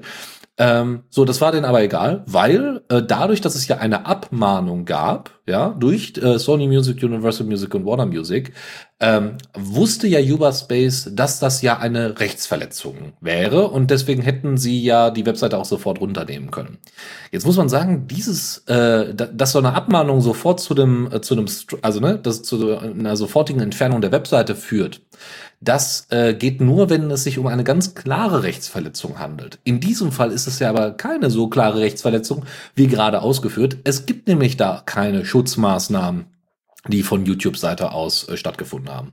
Und das war eben, wie gesagt, auch die Verteidigung. Jetzt muss man äh, von von Uberspace, man muss sagen, Uberspace selber äh, war natürlich mit der, äh, hat sich natürlich da gewehrt, aber die haben zusammen mit der äh, Gesellschaft für Freiheitsrechte, mit der GFF, äh, zusammen da agiert. Trotzdem, wie gesagt, hat das Landgericht Hamburg gegen die äh, äh gegen äh, die GFF beziehungsweise gegen Uberspace entschieden und für die Urheberrechtsinhaber. Ähm, und jetzt schauen wir einfach mal. Äh, das wird jetzt, also die werden tatsächlich, die GFF will mit dem Webhoster äh, Uberspace jetzt auch vor das Oberlandesgericht Hamburg und nicht vor das Landesgericht Hamburg, da waren sie ja jetzt, äh, entsprechend Berufung einlegen und dann eben mal schauen, ähm, wie sie das hinkriegen. Und sie sehen das auch als äh, Präzedenzfall, ähm, so dass mit Mitteln des Urheberrechts immer mehr äh, freie Rede auch eingeschränkt werden kann. Ja, dem würde ich mich so auch anschließen. Ich habe, äh, würde noch kurz anmerken, ich habe das Thema ein bisschen auch bei mir in meiner Fediverse-Bubble verfolgt. Und äh, ja, da ist mir aufgefallen, dass die allermeisten, äh, glaube ich, da ein bisschen ähm, konsterniert sind, was Urteile ähm, im Digitalbereich äh, der, des Landesgerichts und des Oberlandesgerichts Hamburg äh, betreffen. Ähm, ja, äh, es klang so nach, im, im großen Kanon klang es mehr nach so, ja, ja, war ja nicht anders zu erwarten, dass man da in Berufen gehen muss, weil die werden sowieso im Sinne der großen äh, Geldgeber entscheiden und nicht im Sinne des Rechts. Naja, wir werden sehen, was dann am Ende Recht sein wird oder nicht, denn die Auslegung liegt, wie es sich in einer guten Demokratie gehört, bei den Gerichten. Aber das ist etwas, was nicht nur jetzt aktuell ist, das ist etwas, was seit irgendwie 20 Jahren ist, dass irgendwie das Landgericht Hamburg und Oberlandesgericht Hamburg in diversen Urteilen, was Linkhaftung angeht, was Urheberrechtsschutz angeht, was einfach alle diese Digitalurteile äh, Urteile angeht, wo du denkst, da ist irgendwie irgendwo bei irgendwem Geld in die falsche Richtung geflossen. Ähm, sehr lobbyfreundlich urteilt und dass das immer wieder sehr stark auffällt.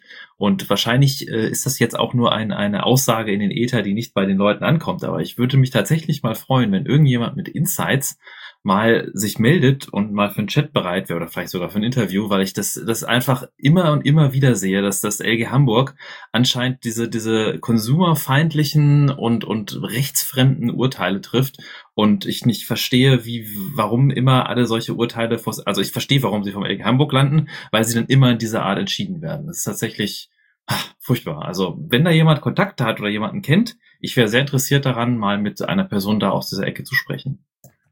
Wir können ja auch nochmal äh, auf, äh, auf Mastodon da aufmerksam machen auf die einzelnen Themen. Wir versuchen ja auch immer so ein bisschen die Themen, die wir hier aufgreifen, ein bisschen nachzubereiten auf Social Media.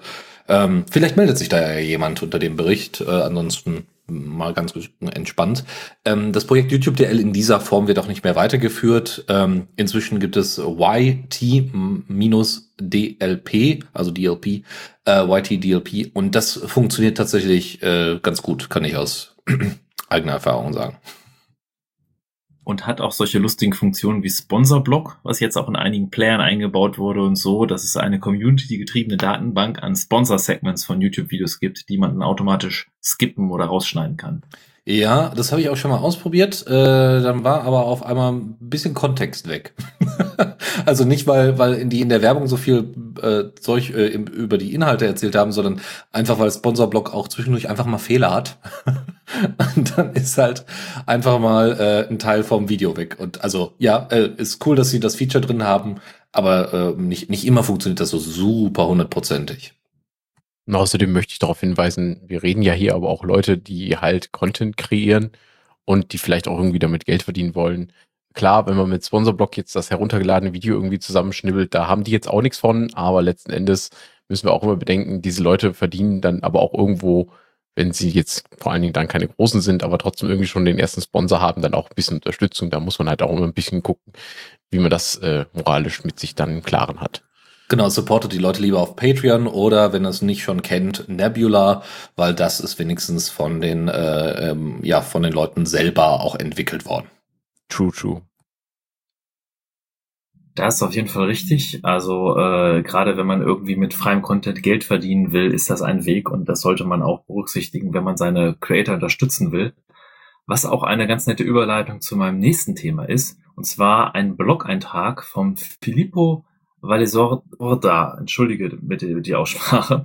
Ähm, das ist ein Entwickler, der hat ursprünglich mal bei Google im Go-Team gearbeitet und ist mittlerweile als freier Open Source Maintainer unterwegs und äh, kann damit seinen Lebensunterhalt verdienen. Also sein, sein Blogtitel heißt I'm now a full-time professional Open Source Maintainer und in Klammern oder Holy shit, it works wo er darauf eingeht, dass man das, äh, das, das Modell, also er spricht davon, dass er natürlich bei Google viel gut verdient hat, aber mittlerweile als Open Source Maintainer auch ähnliche äh, äh, Gelder verdient, indem er einfach verschiedene Open Source Projekte betreut und auch dann Firmen Support anbietet und äh, äh sich halt als als äh, Consultant äh, bei den Firmen unter, äh, beteiligt und ähm, er hat dann auch berichtet so ein bisschen, wie er da vorgegangen ist, auch welche Kontakte er hat. Er hatte natürlich auch einige Kontakte zu einigen Firmen. Also er meint, das war so das erste Ziel, Firmen, die sowieso sehr Open Source affin sind. Und da tauchen sie wieder auf. Unter anderem hat er dann äh, hat er ein paar aufgelistet, wie zum Beispiel äh, Glaskar Technik AB, ist eine schwedische Firma, ist eine Schwesterfirma von Mulvat VPN. Und äh, die entwickeln zum Beispiel solche Tools wie äh, Sixsum oder Sixsum. Das ist ein Tool, welches dabei hilft, ähm, den Transparency Log zu pflegen, also eine Nachweisbarkeit, dass Server einen gewissen Betriebszustand haben und nicht irgendwelche Software, die man nicht möchte, laufen haben, was halt im Bereich von VPNs auch eine wichtige Technik ist. Ähm, dann haben sie weiterhin irgendwie von Protocol Labs, äh, äh, meint er, ist, äh, wird er auch unterstützt, also entwickelt er und wird er von denen bezahlt, also ganz offiziell bezahlt, nicht unterstützt, sondern bezahlt. Äh, die machen sowas wie IPFS, Filecoin und andere Sachen. Oder auch von Tailscale die das äh, VPN Mesh Network machen, was wir auch schon mal hier vorgestellt haben in der Sendung. Ähm, das sind natürlich Firmen, die sind sowieso sehr Open Source nah, aber er spricht halt auch ein bisschen weiter im Artikel darüber, wie man dann äh, weiter halt auch versuchen kann, seine Fähigkeiten zu monetarisieren und als Open Source Maintainer wirklich seinen Lebensunterhalt zu verdienen. Interessanter Blogartikel habe ich euch verlinkt. Mitgebracht habe ich euch auch noch ein nettes kleines Tool und zwar Openverse, eine Suchmaschine für Creative Commons Werke. Äh, das ist ein WordPress-Projekt, lizenziert unter MIT-Lizenz und das Ziel ist die leichtbare, leichte Durchsuchbarkeit von Creative Commons lizenzierten Medien. Ähm, und dabei unterstützt Openverse nicht nur beim Finden, sondern auch beim Erläutern des Wertes von Creative Commons Lizenzen und wie und den daraus äh, darauf lizenzierten Werken und wie diese richtig im Sinn ihrer Lizenzen benutzt werden können. So wird zum Beispiel, wenn ihr euch da jetzt zum Beispiel sagt, ihr möchtet gerne, keine Ahnung, eine Winterlandschaft, dann geht man da auf die, geht man da auf äh, openverse.org ähm, schaut, äh, gibt da irgendwie Winterlandschaft ein oder äh, Winterlandscape oder wie auch immer und bekommt dann eben halt äh, ein paar Bilder angezeigt zum Beispiel, vielleicht auch Texte, die in dem Thema sind ähm, und klickt dann zum Beispiel auf ein Bild und dann wird einem sofort angezeigt, okay, dieses steht unter Lizenz, ähm, keine Ahnung, CC4, äh, ähm, SA, irgendwas noch mit Attribution und bitte nicht äh, derivieren und so weiter und so fort. Und diese einzelnen Punkte werden nochmal genau erläutert, stehen direkt unter dem Bild ähm, was das genau bedeutet, was man beachten muss, wenn man das tut. Und zum Beispiel, wenn Namensnennung gefordert ist, dann äh, steht da zum Beispiel auch direkt bei, ähm, dass, äh, wie man das zum Beispiel auf seine Seite einbinden kann. Dann wird das sowohl als HTML als auch als Rich-Text wird das da auch angezeigt und angeboten, dass man das sofort rauskopieren und übernehmen kann. Ähm, und man kann so zum Beispiel die AutorInnen dann eben halt korrekt nennen. Spannendes Tool kann man sich mal angucken. Das GitHub-Repository dazu verlinke ich ebenfalls in den Show Notes.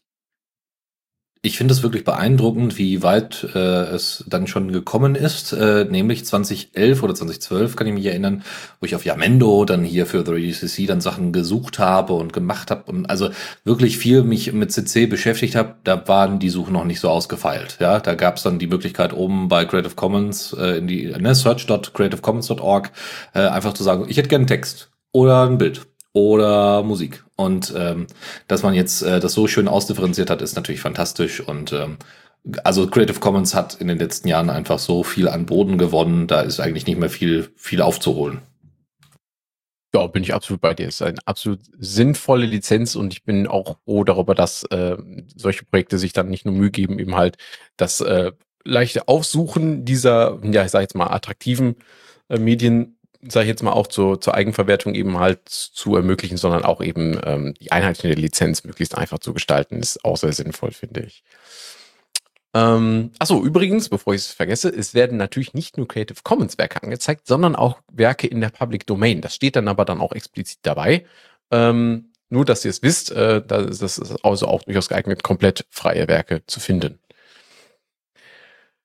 Nächstes Thema.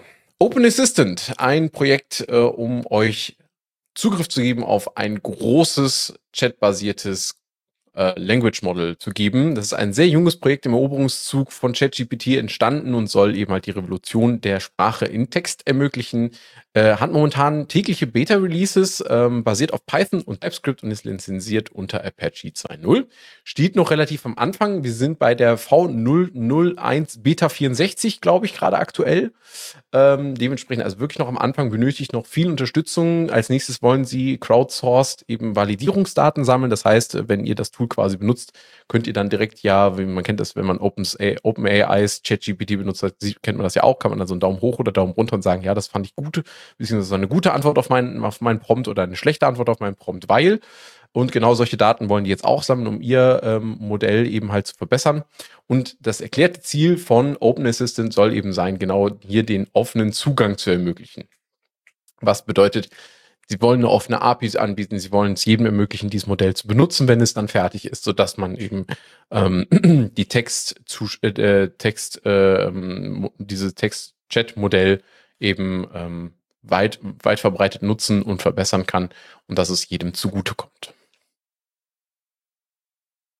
Äh, das ist ein Thema, da hatte ich mich tatsächlich auch und da beschäftige ich mich die letzten Tage damit. Ich meine, es ist schwer, sich nicht damit zu beschäftigen, wie es irgendwie durch alle Medien getrieben wird und wir ja. wollen jetzt auch in der Linux-Launch jetzt nicht zu tief darauf eingehen, aber ähm, gerade weil es diese Relevanz hat, dass OpenAI quasi nicht so open ist, wie sie mal ursprünglich gedacht waren und da gerade mit Microsoft äh, äh den, den, den, das alles so ein bisschen umkrempelt, ähm, Gibt es andere Projekte, die versuchen, da wieder eine Art Gleichgewicht herzustellen? Und dieses Open Assistant ist ein Beispiel dafür. Es gibt auch einen Haufen anderer Projekte. Viele davon, ich weiß gar nicht, ob es bei Open Assistant auch so ist, basieren darauf, dass Facebook veröffentlicht hat, ein äh, so ein Transformer-Model, äh, so, so, so ein Datensatz dazu, der heißt Lama. Und auf diesem Datensatz basierend trainieren viele Leute auch weitere Modelle, die verschiedene Möglichkeiten bieten, verschiedene Funktionen bieten.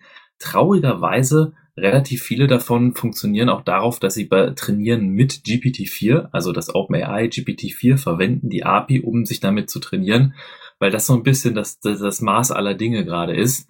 Und äh, da gibt es einige Open Source Projekte, die man selber hosten kann. Qualitativ ist aber vieles davon, inklusive Open Assistant, noch von GPT-4 entfernt. Also ich hatte mir GPT-4 Zugang, habe ich und spiele ich rum und es ist immer noch ein, ein Hinterherrennen.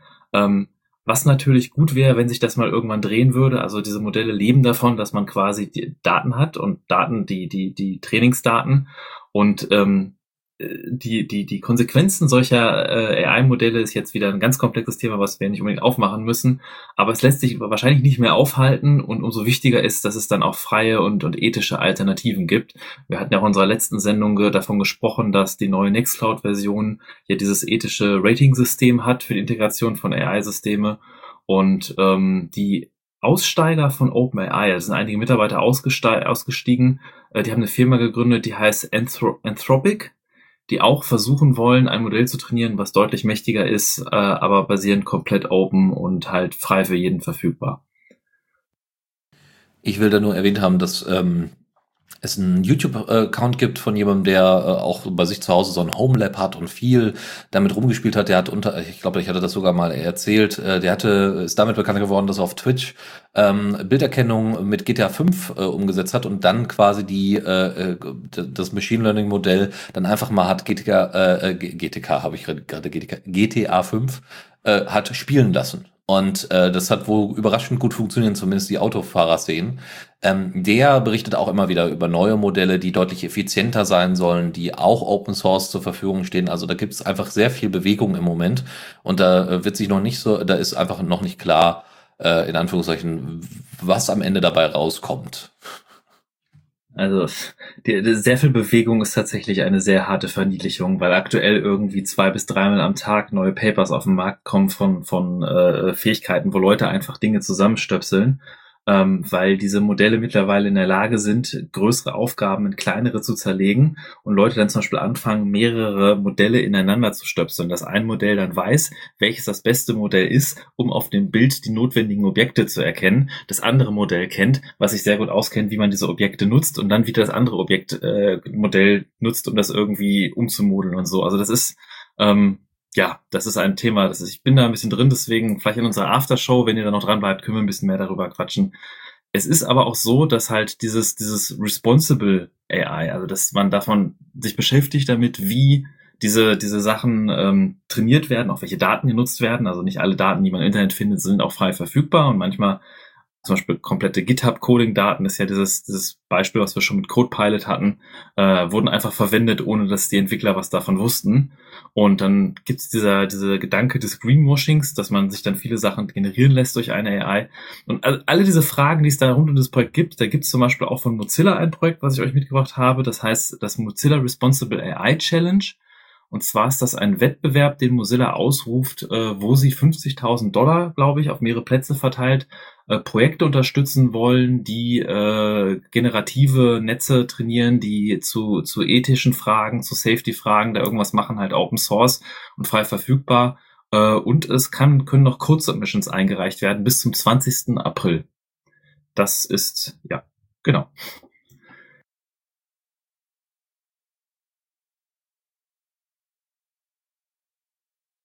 Das wäre soweit zu AI von mir. Chris, du darfst weitermachen. Ach so, ich dachte, das gehörte noch mit dazu. Ich war jetzt irgendwie, äh, habe ich da den Track verloren. Es tut mir leid. Kein Ähm, Problem. Ubuntu Cinnamon wollte ich noch kurz erwähnt haben. Und zwar ist das jetzt offiziell Ubuntu Flavor geworden. Äh, das ist der erste neue offizielle Ubuntu Flavor Nachfolger seit Unity. Also es ist schon eine Weile her, dass wir mal einen neuen Flavor hatten. Ähm, das liegt auch unter anderem daran, dass es halt sehr, sehr viele Vorgaben gibt, die man als offiziell unterstützter Ubuntu Flavor zu erfüllen hat. Ähm, und das erste offizielle Erscheinen von Ubuntu Cinnamon wird sein mit der neuen Version 23.04, die ja jetzt auch demnächst wohl kommen sollte. Ne? Wir haben ja jetzt April. Sollte dann vielleicht mal irgendwann kommen. Ähm, ich weiß das genaue Release-Datum nicht, aber wenn ihr mehr darüber erfahren wollt, schaut euch einfach mal den hinterlegten Artikel in den Show Notes dazu an. Zu diesen Vorgaben übrigens äh, zum Ubuntu Flavor gehört übrigens auch, dass man nicht Flatpak vorinstalliert haben darf äh, und dass man primär auch, also ne, man darf immer noch Debian-Pakete äh, Pakete natürlich nutzen, ganz klar, aber dass Snap quasi der der Standard ist, dass das nicht einfach entfernt werden darf. Äh, da hat Canonical jetzt äh, versucht mal so ein bisschen Reise auszunehmen, weil es gab einige, die da, äh, ich glaube, es gibt auch irgendwo einen Ubuntu Flatpak Remix, aber der ist alles andere als ein offizieller Ubuntu Flavor. Das hatten wir, glaube ich, letzte Sendung, wenn ich mich richtig erinnere. Ähm, das ist natürlich so eine Sache, wo man jetzt sagt, Ubuntu verbietet Flatpak. Es, sie verbieten es ja nicht. Es wurde quasi nur gesagt, dass wenn man ein offizielles Ubuntu-Flavor ist, Flatpak nicht vorinstalliert sein soll. Das kann man auch scheiße finden, muss man natürlich aber auch berücksichtigen von so einer User Experience, wenn man dann irgendwie das, das, äh, das Apt-Repository und Snap hat und dann irgendwie noch ein drittes Repository, wo Pakete herkommen, ist auch nicht unbedingt einfacher und es ist ja durchaus deren Recht zu sagen, als, als Branding, wenn ihr ein Ubuntu seid, dann äh, macht der, fangt ihr halt nicht mit Flatpak an, das kann man sich weiter manuell installieren. Ich bin auch ein großer Flatpak-Fan, finde das nicht in Ordnung, diesen Move, bin da kein Fan von, aber äh, ist es zumindest nachvollziehbar, finde ich. Aber wo wir schon bei FlatHub sind, kann ich noch mal einen Teil aus der normalen News-Ecke mitten, und zwar ein äh, Blogartikel, wo es darum geht, wie man Flatpak-Pakete veröffentlicht auf FlatHub, FlatHub, oh, Flat, Flat, Flat, Flat, Flat. ähm, und zwar ist im Moment noch das Problem, dass die Veröffentlichung von einem Flatpak-Paket darüber passiert, dass er eine Manifestdatei auf GitHub hinterlegt in einem Pull-Request und ändert, was so viel bedeutet, wie ihr benötigt unbedingt einen GitHub-Account, einen Microsoft-Account von einer Microsoft-basierten Plattform, um auf FlatHub Pakete zu veröffentlichen. Und gerade mit der ganzen Bewegung, die wir auch letztes Mal darüber angesprochen haben, wo das KDE und GNOME-Projekt sich zusammengetan haben, um FlatHub irgendwie als etablierte zentrale Plattform für äh, Apps unter Linux zu, zu, zu zu etablieren, nicht egal, ähm, dass da auch daran gearbeitet wird, dass zukünftig Flat, Flatpak-Pakete auf einer Webseite hochgeladen werden können oder über Bildsysteme, über GitLab zum Beispiel, also man nicht nur GitHub äh, braucht, um das zu machen und äh, seine äh, Packages darüber dann auch so hochladen kann. In der Aftershow üben wir das dann nochmal mit den, äh, mit dem, mit der Aussprache von Flatpak-Paketen. Und das ganz schnell hintereinander. Paketen. Flatpak-Paketen. Jawohl. Aber bevor wir das Und- tun, also bitte? Denn dann wundern sich die Leute, warum wir die, diese lustige Sendungstitel das letzte Mal hatten, weil wir uns irgendwie dann verloren hatten, den Flat, Flat, Flat, Pack, Pack, Hub, Hub. ähm, aber ein, ein, kle- ein kleines Thema wollte ich noch mitbringen, das ich noch mitgebracht habe. Das ist immer nach unten gerutscht. Das wollte ich eigentlich da oben noch bei dem Mulvert-Browser dazu packen. Äh, jetzt habe ich es wieder gefunden. Äh, ein Blogartikel, den ich mit in die Shownotes packe über das Browser-Fingerprinting, welches, wer wo beschrieben wird, dass es da verschiedene Anbieter und auch Libraries, JavaScript-Libraries gibt, die wirklich ermöglichen, dieses Browser-Fingerprinting wirklich noch sehr effektiv durchzuführen. Das heißt, selbst wenn ihr eine private Session braucht, selbst wenn ihr einen Adblocker habt, ihr irgendwie in einem privaten Session die Seite aufmacht, äh, dann den Browser schließt, Cache leert und dann die Seite nochmal aufmacht, dann spuckt ihr euch dieselbe ID aus und kann diese Sessions miteinander verbinden. Oder kann auch schlimmerweise zum Beispiel äh, nicht Private Sessions von Private Private Sessions zu verbinden, wenn euer Browser nicht entsprechend äh, paar Sachen zurückhält, paar Skripte blockiert, was halt solche Browser wie der Mulvert-Browser machen. Äh, Und dieser Artikel, den ich da verlinkt habe, zeigt dann halt verschiedene Beispiele von verschiedenen Browsern und hat auch darauf hingewiesen, dass im Firefox bereits ein Feature drin ist, und zwar aus diesem Tor-Browser verschiedene Techniken, die sie haben, zum Fingerprinten äh, äh, zu verschleiern und zu reduzieren, haben sie ein paar Techniken mit in Firefox eingebaut. Äh, das heißt, Resist Fingerprinting ist aber per Default off.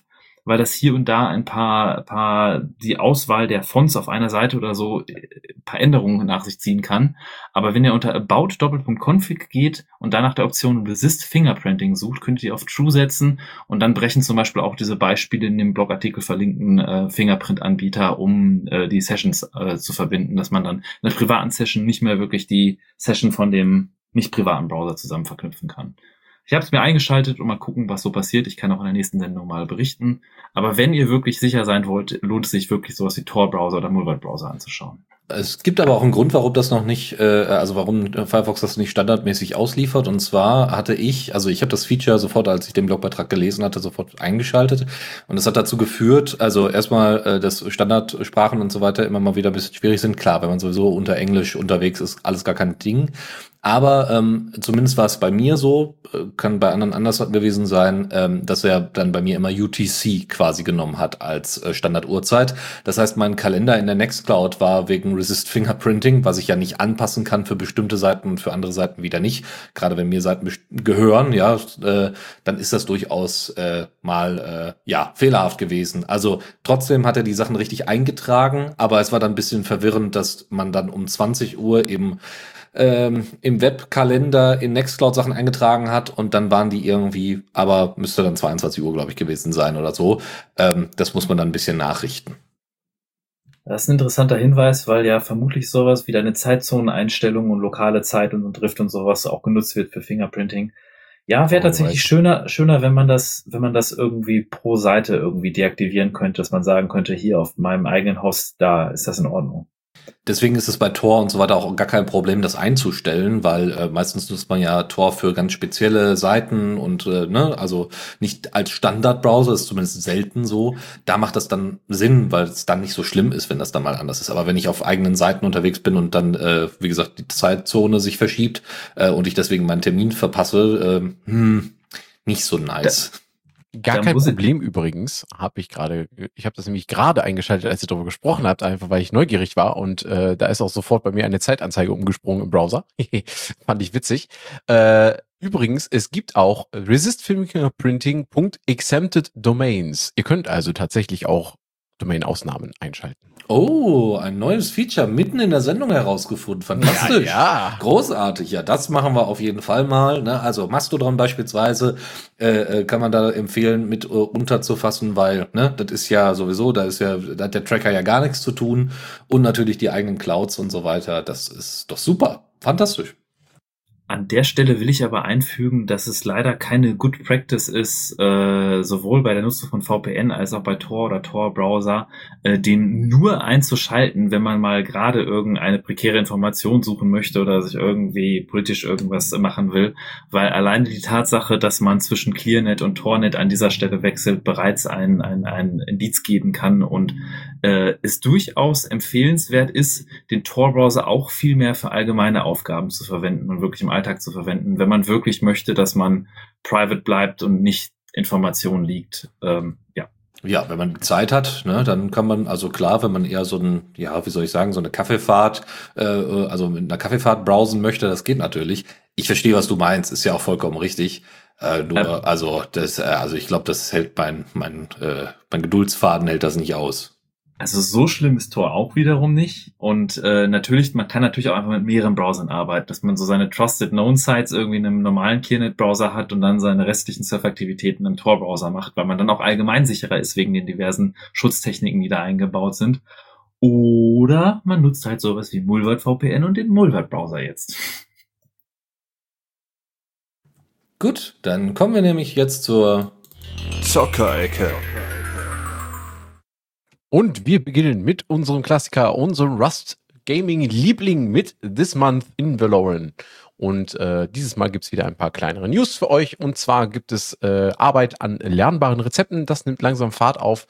Äh, es wird also alsbald davon erwarten, dass wir äh, nicht mehr alle Sachen von 0 auf 100 schmieden, äh, kochen oder sonst wie herstellen können, sondern dass wir Rezepte finden müssen, die uns überhaupt erstmal beibringen, wie das funktioniert. Erste Versuche an einem Spawn Selector sind ebenfalls sehr vielversprechend. Da kann man sich mal den aktuellen Blogpost anschauen. Das Langzeitziel ist hier, an ah, der vorletzten Blogpost, ich bitte um Verzeihung. Ähm, Langzeitziel ist das Spawnen von Chars irgendwo auf der Map. Also man kann sich dann eine Stadt aussuchen, in der man spawnen möchte und kann dann zum Beispiel dann vielleicht später auch eine Background-Story hinterlegen oder Attribute wählen. So ganz wie im klassischen RPG soll das funktionieren. Außerdem wird an der äh, Simulationsengine von Valorant gearbeitet. NPCs und deren Verhalten soll dadurch realistischer gestaltet werden. Ähm, und auch sowas wie Ressourcen, die man ja für verschiedene Dinge braucht, sollen damit verbraucht und wieder generiert werden, wenn sie halt regenerativ sind, um auch da irgendwie darzustellen, dass ja die Städte sich weiterentwickeln und so weiter. Zudem weitere neue Animationen, eigentlich ganz nett. So Speere werfen sieht jetzt einfach ein bisschen auch nach Speere werfen aus und noch so ein paar andere Geschichten, die ein bisschen netter aussehen und auch flüssiger jetzt funktionieren. Es gibt außerdem ein paar hübsche Visual Guides für neue SpielerInnen. Die sollen den Einstieg erleichtern. Den Link dazu findet ihr in den Show Notes. Das ist übrigens auch genau die, ähm, der Blog-Eintrag, den ich vorhin schon erwähnt hatte mit dem Spawn Selector. Dort findet ihr auch die Visual Guides. Des Weiteren wird am Axt-Skillbaum nun gearbeitet. Nachdem man schon den Schwert-Skillbaum überarbeitet hat, ähm, wird auch hier wieder ganz nach dem Open-Source-Prinzip gearbeitet. Man kann über einen Formlink, den man auch dort in dem Blog-Eintrag findet, ähm, ja, Vorschläge machen, was man denn gerne äh, geändert haben möchte an dem Skillbaum für das Werkzeug slash die Waffe Axt und es wurde der Network-Code noch ein bisschen aufgebessert, nämlich Buffs und Auras wurden verbessert. Insofern, als dass sie jetzt nicht mehr ähm, für jeden Tick geprüft werden müssen, sondern es wird quasi vom Client einmal errechnet, wie lange denn so eine Aura oder so ein Buff denn gelten soll. Und wenn der ausläuft, wird dann noch einmal gegen den Server geprüft und dann ist das gut, sodass dann nicht jedes Mal eine für jeden Tick, äh, wenn da, äh, dass da eine Kommunikation stattfinden muss, genau für diese Sachen.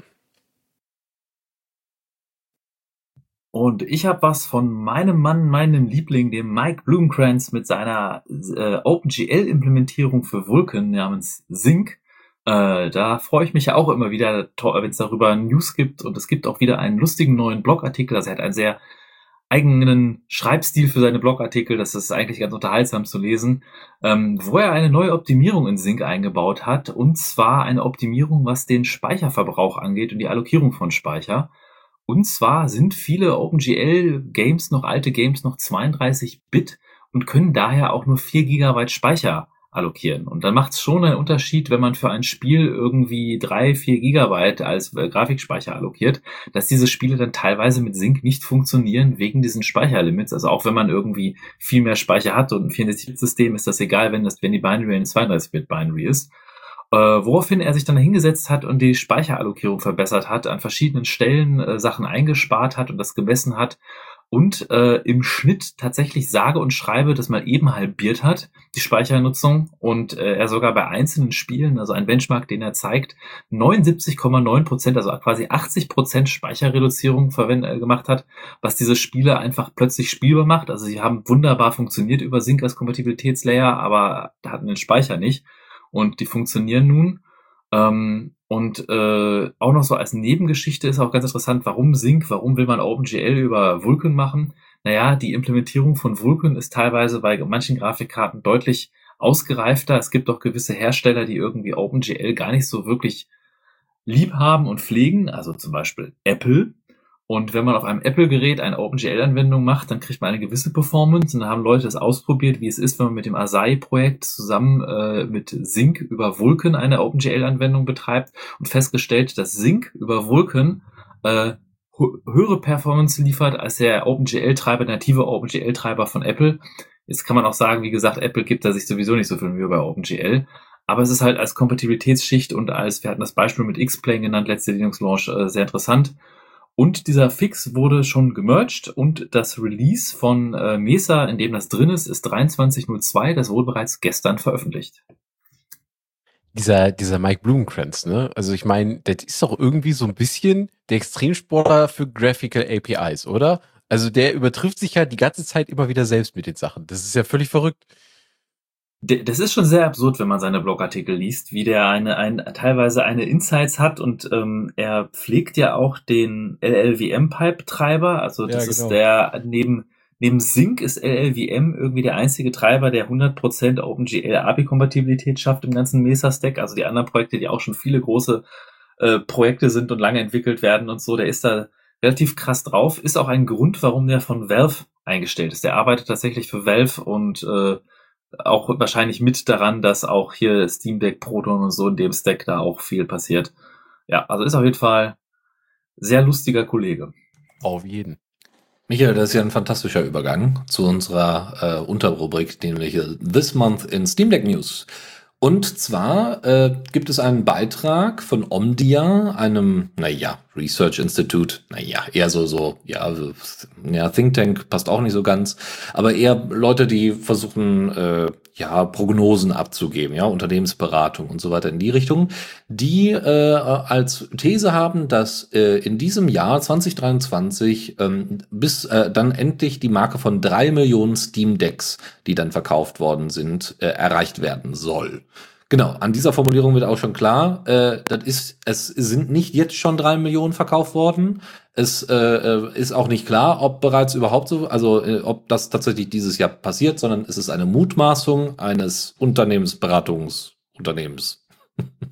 ähm, so, das muss man ein bisschen im Hinterkopf behalten, wenn man diese News sieht. Die ist dann natürlich überall durchgegangen, dass sie nicht unwahrscheinlich ist oder dass, äh, dass, äh, ne, also dass sie da vielleicht nicht so ganz weit weg sind. Das mag sich äh, tatsächlich da schon zeigen. Nämlich, Valve hatte ja einmal angekündigt, dass sie keine Steam Deck 2 demnächst rausbringen werden, was auch überhaupt gar keinen Sinn macht. Die sollen erstmal, ne, die Steam Deck so wie sie ist jetzt mal ordentlich reiten und danach dann gucken, wie es weitergeht. Ähm, zudem, äh, genau, egal ob jetzt mit Mike Blumenkranz oder anderen, äh, ne, es wird stetig verbessert und erweitert und gemacht und getan. Und Sie sehen ja auch, was für ein Erfolg die Steam Deck jetzt zumindest bei einem, auch wenn es ein Nischenprodukt ist, aber was für, was für ein Erfolg sie äh, denn hat. Ich glaube, wir haben das auch letzte Mal oder vorletztes Mal in der Linux Lounge besprochen dass 42 Prozent der Leute, die sonst auf anderen ähm, auf anderen Plattformen unterwegs sind, dass 32, äh, 42 Prozent der Leute, die dann sich eine Steam Deck geholt haben, dann primär, also die meiste Zeit an ihrer Steam Deck zocken. Und äh, unter diesen falle ich also ich habe, glaube ich, seitdem ich die Steam Deck habe, nur ein einziges Mal noch an meinem Rechner gezockt und ansonsten bin ich nur noch an der Steam Deck, ähm, weil es einfach das bessere Gaming-Feeling ist. Ne? Machst das Ding an, zockst, machst das Ding aus, gehst überall hin. Also, also super. Ne? Ähm, das andere ist, äh, was wir ja ganz gesichert wissen, sind diese eine Million verkauften Steam Decks, äh, die ja schon erreicht worden sind letztes Jahr, also Anfang letzten Jahres, glaube ich sogar, also zumindest was die Vorbestellung, glaube ich, angeht, oder Mitte letzten Jahres, wo äh, KDE-Developer, die bei Plasma dann mitgeholfen haben, um das irgendwie ordentlich auf ein Steam OS zu kriegen, das schon verraten haben. Aber trotzdem hält sich, hält sich Valve normalerweise, was diese verkauften äh, äh, Zahlen angeht, was Hardware angeht, sehr zurück. Deswegen kann ich auch verstehen, weil sonst fangen genau nämlich diese Spekulationen an, die wir jetzt hier nicht befeuern wollen, sondern einfach nur sagen, nur das einordnen wollen, falls ihr es dann nochmal von woanders hinten mitbekommt. Das sind nicht die erreichten Millionen verkauften Instanzen, sondern die angedacht, wahrscheinlich geschätzten, prognostizierten für dieses Jahr.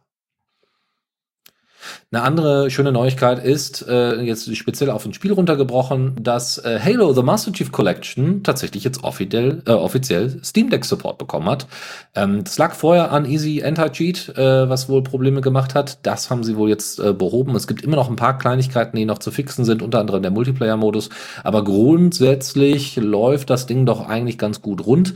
Und äh, das heißt, man kann jetzt die äh, Halo Master Chief Collection mit all den unterschiedlichen Halo-Versionen, die jetzt dann eben halt übertragen, also einmal remastered worden sind und dann übertragen worden sind auf den Rechner, in dem Fall jetzt aber auch auf die Steam Deck, äh, dann auch äh, ja, äh, als Handheld entsprechend oder auf einem Handheld zocken.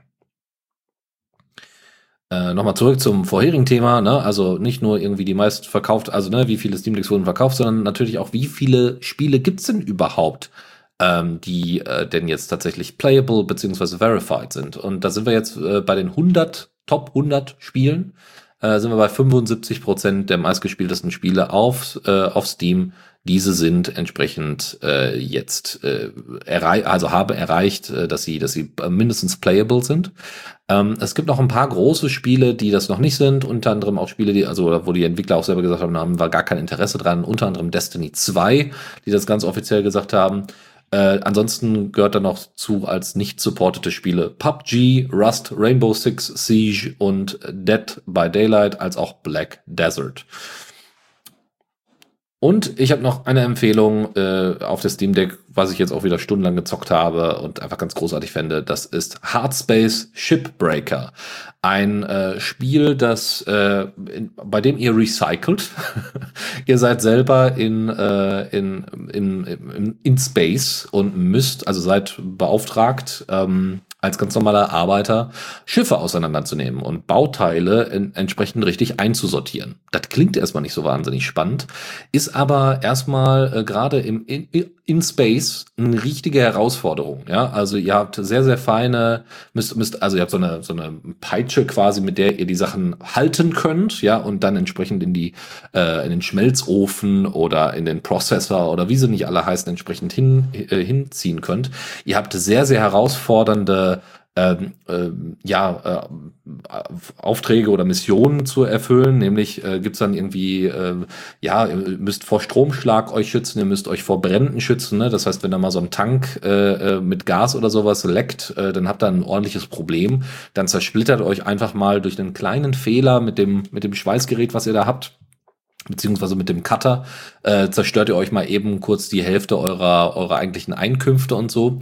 Äh, warum spreche ich da so viel drüber? Ich finde es tatsächlich sehr, sehr gelungen. Also das ist äh, eines der, also war auch lange im Early Access und ich finde, das ist sehr, sehr gut gereift.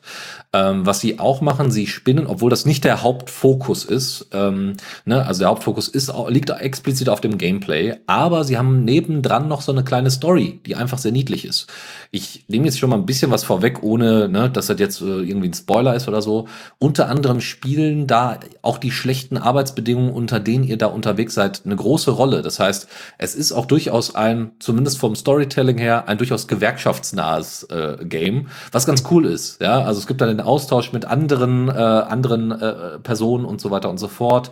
Äh, das ist alles sehr herzlich gemacht. Dann kommt irgendwie ein Supervisor und soll dann die Leute alle überprüfen und es, es spielt ein wenig natürlich auch mit dem Klischee von einem Vorgesetzten, der keine Ahnung hat, was seine, äh, seine MitarbeiterInnen da eigentlich machen und der nur auf die Zahlen guckt. Aber es ist, äh, es ist trotzdem irgendwie herzlich und äh, ähm, nicht allzu unrealistisch, wie man sich in so einem dystopischen Weltraumzeitalter sich äh, so die Arbeit als ganz normaler Arbeiter oder Arbeiterin vorstellen würde.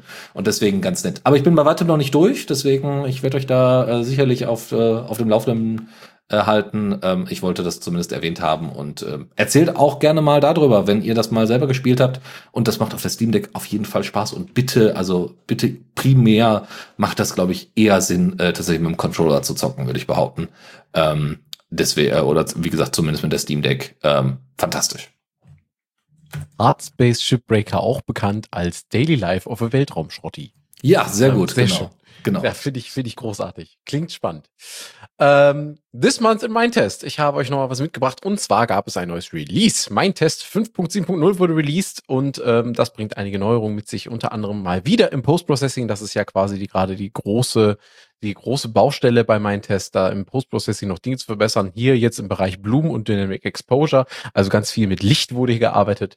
Ähm, und äh, dazu gibt es noch eine bessere Unterstützung für aktuelle Hardware. Was heißt das genau? Nun, mein Test hat sich ja in der Vergangenheit sehr darauf konzentriert, vor allen Dingen auch immer schön kompatibel zu sein zu jünger, äh, zu älterer Hardware ähm, und eben da von den Ressourcenverbrauch so ausgelegt zu sein, dass eben auch nicht so aktuelle äh, Rechner damit zurechtkommen, sodass halt möglichst viele Leute auch Spaß an dem Spiel haben.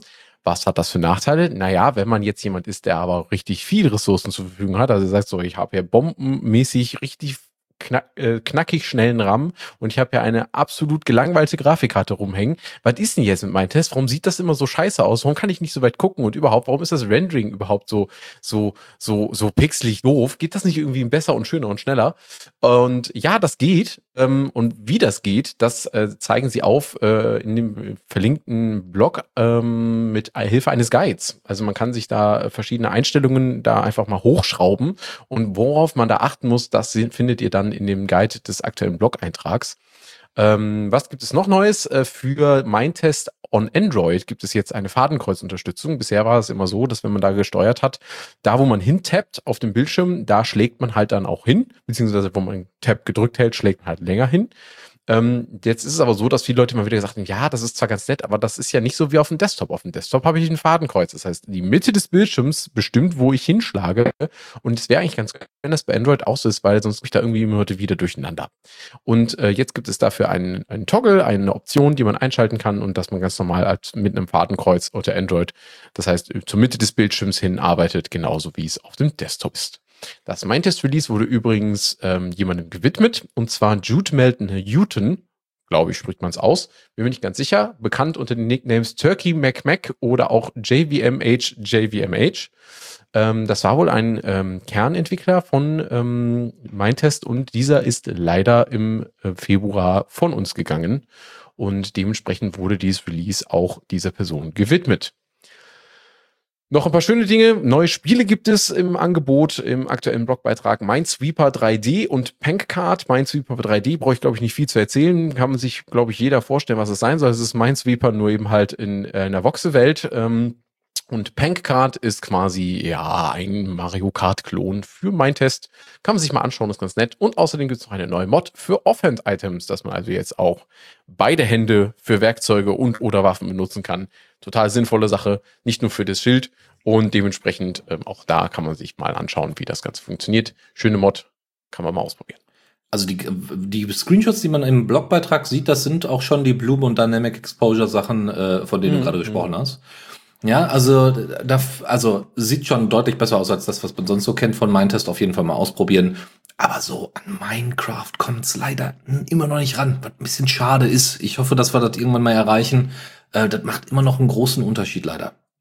Denkt daran, dass bei Minecraft aber auch viel mit äh, viele Shader auch schon so weiter und, und so weiter entwickelt wurden. Das gibt's für Mindtest auch. Ne? Also man kann da auch noch beliebig viel oben drauflegen. Da gibt es auch viele schöne Show-offs für. Also wenn man, glaube ich, jetzt mal ein bisschen wartet, wenn die aktuellen Post-Processing-Features jetzt sich so langsam gesetzt haben und Leute darauf dann wiederum Shader entwickeln, ich glaube, da wird's dann auch wieder richtig hübsch. Also äh, ich bin mir sicher, da kommt was in den nächsten Monaten auf uns zu. Da braucht man gar nicht lange warten. Gut, dann noch schnell ein kleines letztes Update noch in dieser Rubrik Open RCT2, also Rollercoaster Tycoon, äh, Open Rollercoaster Tycoon 2 bringt Version 0.44 auf äh, den Markt, würde ich schon fast sagen, aber es ist ja Open Source, also ja, weiß ich nicht, Markt stimmt ja trotzdem, ne, auch wenn man dafür kein Geld nimmt. Ähm, bringt bessere Plugin-Unterstützung und Darstellungskorrektur mit sich. Zuletzt haben wir über Open RCT, glaube ich, berichtet, 2016, also zumindest das, was unser, was unser Rec.TheRadioCC bei mir ausgespuckt hat. Das war Folge 222. Das war noch vor der Zeit von Michael und mir. Da hast du noch mit äh, zwei anderen Kollegen zusammen die Sendung geschmissen. Ähm, Dennis, glaube ich. Äh, ich glaube Lukas und wer war da noch? Ich weiß Entweder Faldrian äh, oder ja, doch Faldrian. Lukas und Faldrian. Könnte Faldrian gewesen sein, ja. Von der Stimme her kommt's hin. Ähm, genau, das erste Release von Open Roller Coaster Tycoon 2 in diesem Jahr übrigens, also 0.44 ist damit auch das erste Release in diesem Jahr, bringt eine Reihe weiterer Verbesserungen außer derer, die ich schon erwähnt habe. Die Spiele-Engine benötigt weiter natürlich die Original-Spielressourcen, die man über GOG oder Steam bekommen kann, ist aber selbst leicht zu bekommen als App-Image oder als FlatHub oder über den Paketmanager eures Vertrauens, wenn ihr Open Ro wenn ihr Rollercoaster Tycoon 2 besitzt und ähm, euch mal die Features der neuen Engine anschauen wollt, dann gerne mal Version 0.44 ausprobieren. Kommando der Woche. In Kurzform äh, ist das bei uns diesmal WaveMon, also W-A-V-E-M-O-N. Wave Wellenmonitor. Wellenmonitor, genau. Und äh, zwar äh, kann man damit in der, also auf der Kommandozeile sich anzeigen lassen, wie stark denn das WLAN-Signal ist. Ist äh, manchmal ganz spannend, gerade wenn man einen uralten Rechner hat und dann irgendwie gerade kein ordentliches grafisches Interface hat, äh, da mal einen Blick drauf zu werfen. Ist so im Stil, wie man ihn so kennt, auch von H-Top und so weiter gehalten, ähm, so dass man da also sehr gut eigentlich, ähm, ja, da, damit gut klarkommt. So, ist, äh, ist unspektakulär, ist jetzt nicht schwierig zu benutzen. Äh, es gibt Paketstatistiken, die noch mit dabei sind, Network Info, Device Config und so weiter. Das wird alles einmal transparent gemacht und dann wird das angezeigt. Lässt sich auch direkt schon installieren bei äh, äh über apt oder über DNF, wenn man auf Fedora ist. Und dann geht's los. Tipps und Tricks. Genau, ganz kurz äh, zusammengefasst, in den letzten drei Tagen hatte ich hier so ein bisschen IT-Probleme. Ich hatte es ja ganz kurz angesprochen, deswegen war ja auch äh, die, die Nutzung eines Backups notwendig. Und zwar habe ich jetzt nach, ja, ich glaube fast zehn Jahren ähm, jetzt einfach mal keinen Bock mehr gehabt. zwar ist folgendes passiert, ähm, ich äh, seit zehn Jahren äh, nutze ich Arch Linux und bin da eigentlich immer sehr zufrieden mit gewesen, auch gerade unter anderem für die Linux Lounge, weil ich immer schnell mal Sachen ausprobieren konnte, die im AOR lagen und so weiter und so fort. Das ist jetzt, muss man sagen, in den letzten Jahren nicht mehr so oft aufgetaucht. Ähm, ne, zwischendurch habe ich natürlich immer mal wieder Sachen ausprobiert und war froh, dass sie im AOR dann lagen. Aber nun ja, immer mal wieder haben, dadurch, dass Arch eben nicht so krass verbreitet ist, das trotzdem immer mal wieder Probleme gemacht. Ne? Da waren die Anleitungen entsprechend für Debian-basierte Distros angedacht oder gerade speziell für Ubuntu als PPA oder sowas angeboten. Kann man alles machen, hat aber jetzt damals, äh, also mach, ist heute nicht mehr so relevant. Ich habe also ähm, äh, auch ganz normal wieder Updates gemacht und und und und dann war es tatsächlich so, dass Grub tatsächlich komplett kaputt war, äh, nicht mehr bootbar war. Ich habe auch mit Arch äh, äh Arch CH Root äh, bin ich da reingegangen und und und habe das immer wieder versucht wiederherzustellen. Es wollte einfach nicht und irgendwann hatte ich dann keine Lust mehr und habe dann gesagt, okay, ähm, ich brauche auf jeden Fall eine, äh, eine Distro, die Rolling Releases. Ich brauche etwas Stabiles, aber immer noch sehr Aktuelles. Ja, also es muss nicht Bleeding Edge sein und noch nicht mal Cutting Edge, aber ne, also bei Arch hat man ja auch eigentlich eine Weile lang gebraucht, äh, bis dann irgendwie Gnome und so weiter dann geupdatet worden ist da komme ich mit klar. So ein bisschen warten ist in Ordnung, wenn es dafür ordentlich läuft. So. Und sowas bei, bei solchen Updates wie, wie Grub und so weiter darf einfach nicht passieren. Ja, also ich meine, wenn mal irgendwie eine GTK-Applikation nicht ordentlich rund läuft oder irgendein anderer kleiner Scheiß, okay. Aber wenn mein System nicht mehr bootet, dann ist halt wirklich Schluss. Ne? Also, äh, das, also nach einem Update, das darf einfach nicht passieren. Und das ist äh, nicht das erste Mal, dass mir das passiert äh, ist, nur jetzt war dann endlich der Punkt gekommen, wo ich dann gesagt habe, das geht nicht.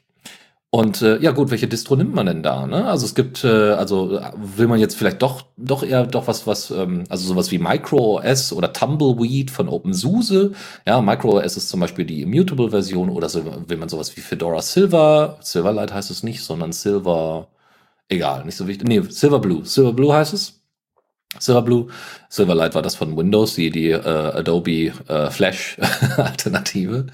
Ähm, und äh, wie auch immer, am Ende ist tatsächlich die Wahl, und äh, das wird jetzt vielleicht die ein oder andere Person ein bisschen überraschen, tatsächlich auf Debian gefallen, auf Debian Testing, weil ich das nie so auf dem Schirm hatte, dass Debian Testing ja Rolling Release ist. Weil das ist ja immer, also das ist ja egal, unabhängig von den äh, langen Zirkeln und den, den Stable-Versionen, die halt auch uralt sind natürlich. Aber Testing ist ja einfach Testing. Und zwar durchgehend. Keine, also ne, wenn man immer updatet, und da habe ich ja gar kein Problem mit, weder wegen meiner Internetverbindung noch sonst irgendwas. Ähm, ich wollte natürlich auch kein Gentoo haben, weil einfach die, also die Zeit habe ich einfach nicht, ja. Also ich, äh, ne, und wer weiß, was da noch alles dann schieflaufen kann. Nee, nee, nee. Bin schön fertig paketiert, stabil bis zu geht nicht mehr. NixOS wäre dann auch nochmal eine Alternative gewesen, die aber einfach viel zu aufwendig für mich gewesen wäre. Auch eben ne, die, die, die, nicht die Balance zwischen äh, äh, gute, schnelle Updates, die stabil sind und gleichzeitig irgendwie niedrigschwelligen Zugang.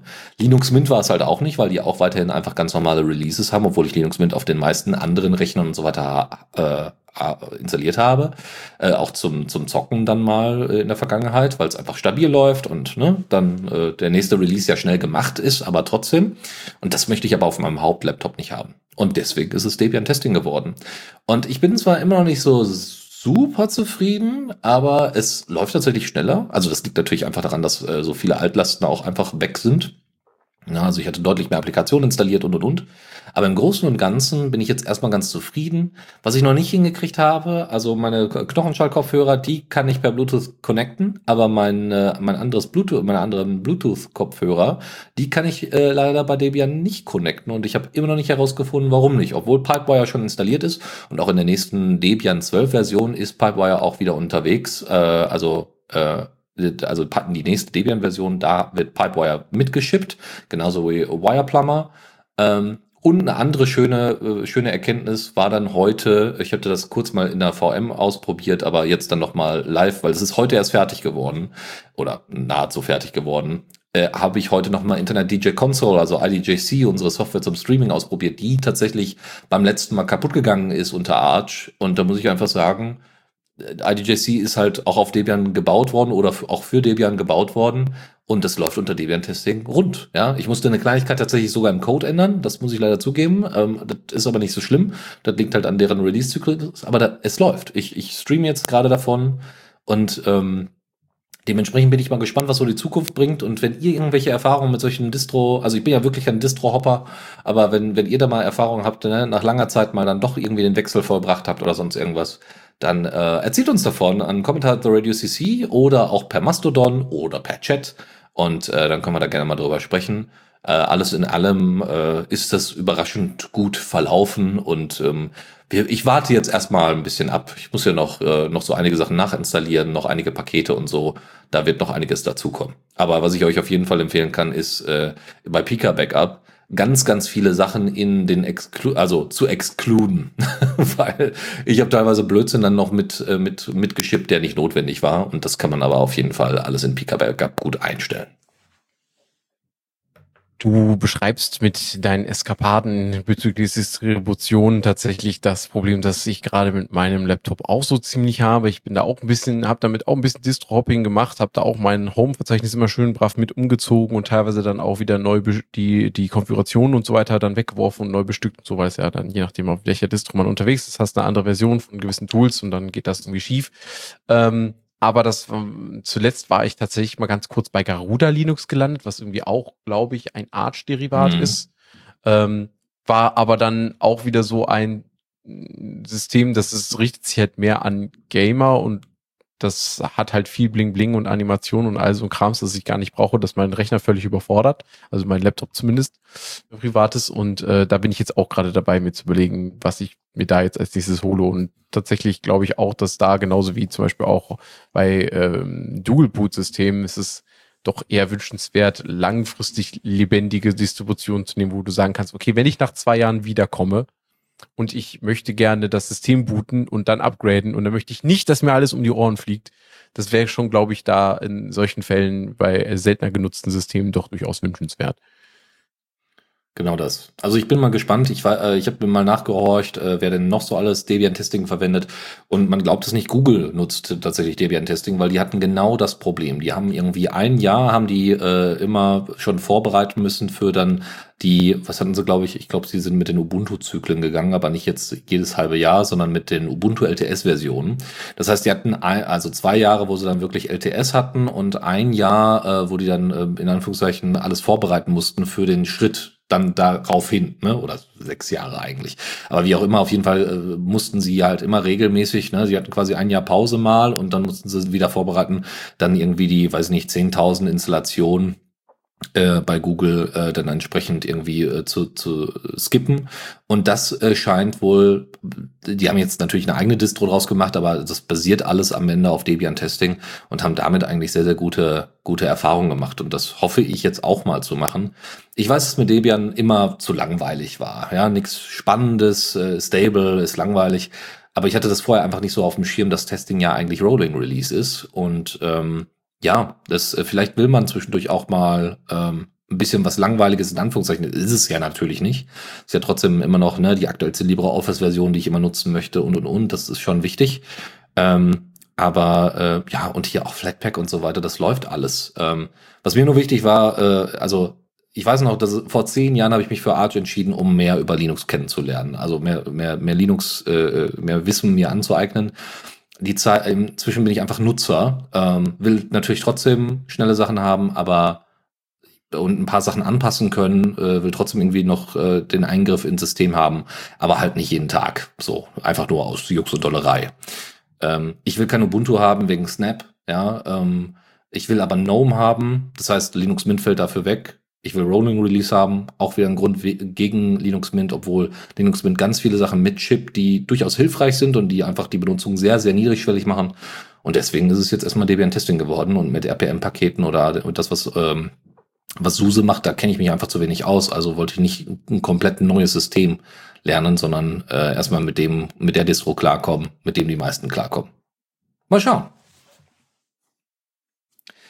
Gut, dann haben wir noch zwei Themen zum Rausschmeißen für die Tipps und Tricks. Und zwar einmal Trashcan. Äh, das ist ein ähm, ja, Webinterface, mit dem ihr äh, wissenschaftliche Papers äh, euch anzeigen lassen könnt, verwalten könnt. Es ist ganz cool, äh, basiert auf einer, ist äh, geschrieben in, in C++, also der Backend-Service dahinter äh, nutzt eine SQL-Datenbank, ist also alles sehr, sehr sparsam und kann halt von den Dokumenten und PDFs, die er da importiert, per EDOI und Archive und ISBN-Nummer, unter anderem über Google Books, dann entsprechend diese ganzen Sachen reinziehen. Es ist im Endeffekt äh, Webinterface, also es ist natürlich nicht Zotero, aber es hat viele Funktionen, die Zotero auch hat und mag für viele Leute dann deutlich einfacher sein. Zudem gibt es eine Fulltext-Suche, die gibt es bei Zotero wohlgemerkt aber auch. Ähm, und ihr seht einfach die äh, PDFs dann auch direkt. Ne? Könnt dann auch Tags verset äh, besetzen äh, ähm, und äh, Kategorien bilden und so weiter. Das mag sicherlich ganz hilfreich sein. Also schaut euch das gerne mal an. Ist eigentlich ein einfacher, ist einfach ein Wochenendprojekt gewesen äh, von dem Typen, der das gebaut hat. Aber einfach mal einen Blick drauf werfen. Und ebenfalls ein kleines, niedliches Wochenendprojekt ist Mastodon Bird UI. Äh, es ist genau das, was man sich darunter vorstellt. Es ist das Twitter-Interface für Mastodon über Custom CSS. Ähm, jemand, äh, der gesagt hat, ah, das ist so ein bisschen, ist so ein bisschen cursed, ist so ein bisschen, so, sollte man eigentlich nicht tun, ist so ein bisschen Teufelswerk. Ähm, äh, aber ne, Mastodon ist zwar schon ganz cool, aber ich mag eigentlich das Interface von Twitter bis den und den und den Part. Ähm, kriegen wir das nicht irgendwie ähnlich hin? Und tatsächlich hat die Person das da, also äh, das ist Roni Laukarinen, also ein Finne, der das, äh, oder Ronny, Ronny Laukarinen, der das äh, tatsächlich mal umgesetzt hat. Und es sieht echt nicht schlecht aus. Ich bin jetzt nicht so ein riesen Twitter-Fan, deswegen. Hm. Aber für viele UmsteigerInnen mag das sicherlich eine gute Lösung sein und man kann als Admin einfach Custom CSS entsprechend nachinstallieren. Äh, also einfach da äh, übers Webinterface dann hinzufügen und schon hat man diese, diese Twitter-artige Ansicht. Und das kann für viele sicherlich spannend sein, entsprechend seine Instanzen so anzupassen. Das war's von unseren Themen aus den Tipps und Tricks. Und somit sind wir am Ende der Sendung angekommen und somit erstmal herzlichen Dank für wieder mal eine schöne Sendung euch beiden. Ja, danke auch. War wunderbar. Wirklich so. Äh, ich habe parallel schon angefangen, äh, mir mal Monika als Docker-Image mal lokal hochzufahren, die erste Erfahrung zu sammeln. Ich berichte, wie gesagt, weiter darüber. Ähm, ja, danke auch an dich, Michael, für die vielen Insights und auch für Berichte über unsere äh, Extremsportler in Sachen Grafik. Ähm, genau, danke an linuxnews.de, GNU Linux, Boiling Steam, S3, Net, 95 Linux, Jupyter Broadcasting mit den Linux Action News, Gaming on Linux, Foronix und wie sie alle heißen, unsere Lieblingsquellen für eure Linux News. Ähm, ja, wir sind jetzt gleich noch in der Aftershow mit dabei und ihr werdet uns natürlich auch wieder hören und zwar am kommenden, äh, was heißt kommenden? Ja, in der kommenden Sendung ist richtig. Sonntag, 14. Mai wird das sein um 17 Uhr. Ähm, genau, wir haben übrigens auch einen Sendeplan, den ihr nutzen könnt, um unsere aktuelle Sendung immer äh, zu äh, verfolgen zu können. Ich meine, den kann man auch ohne Probleme importieren in seinen eigenen Kalender. Also wenn ihr da up to date sein wollt, gerne unseren Sendeplan abonnieren.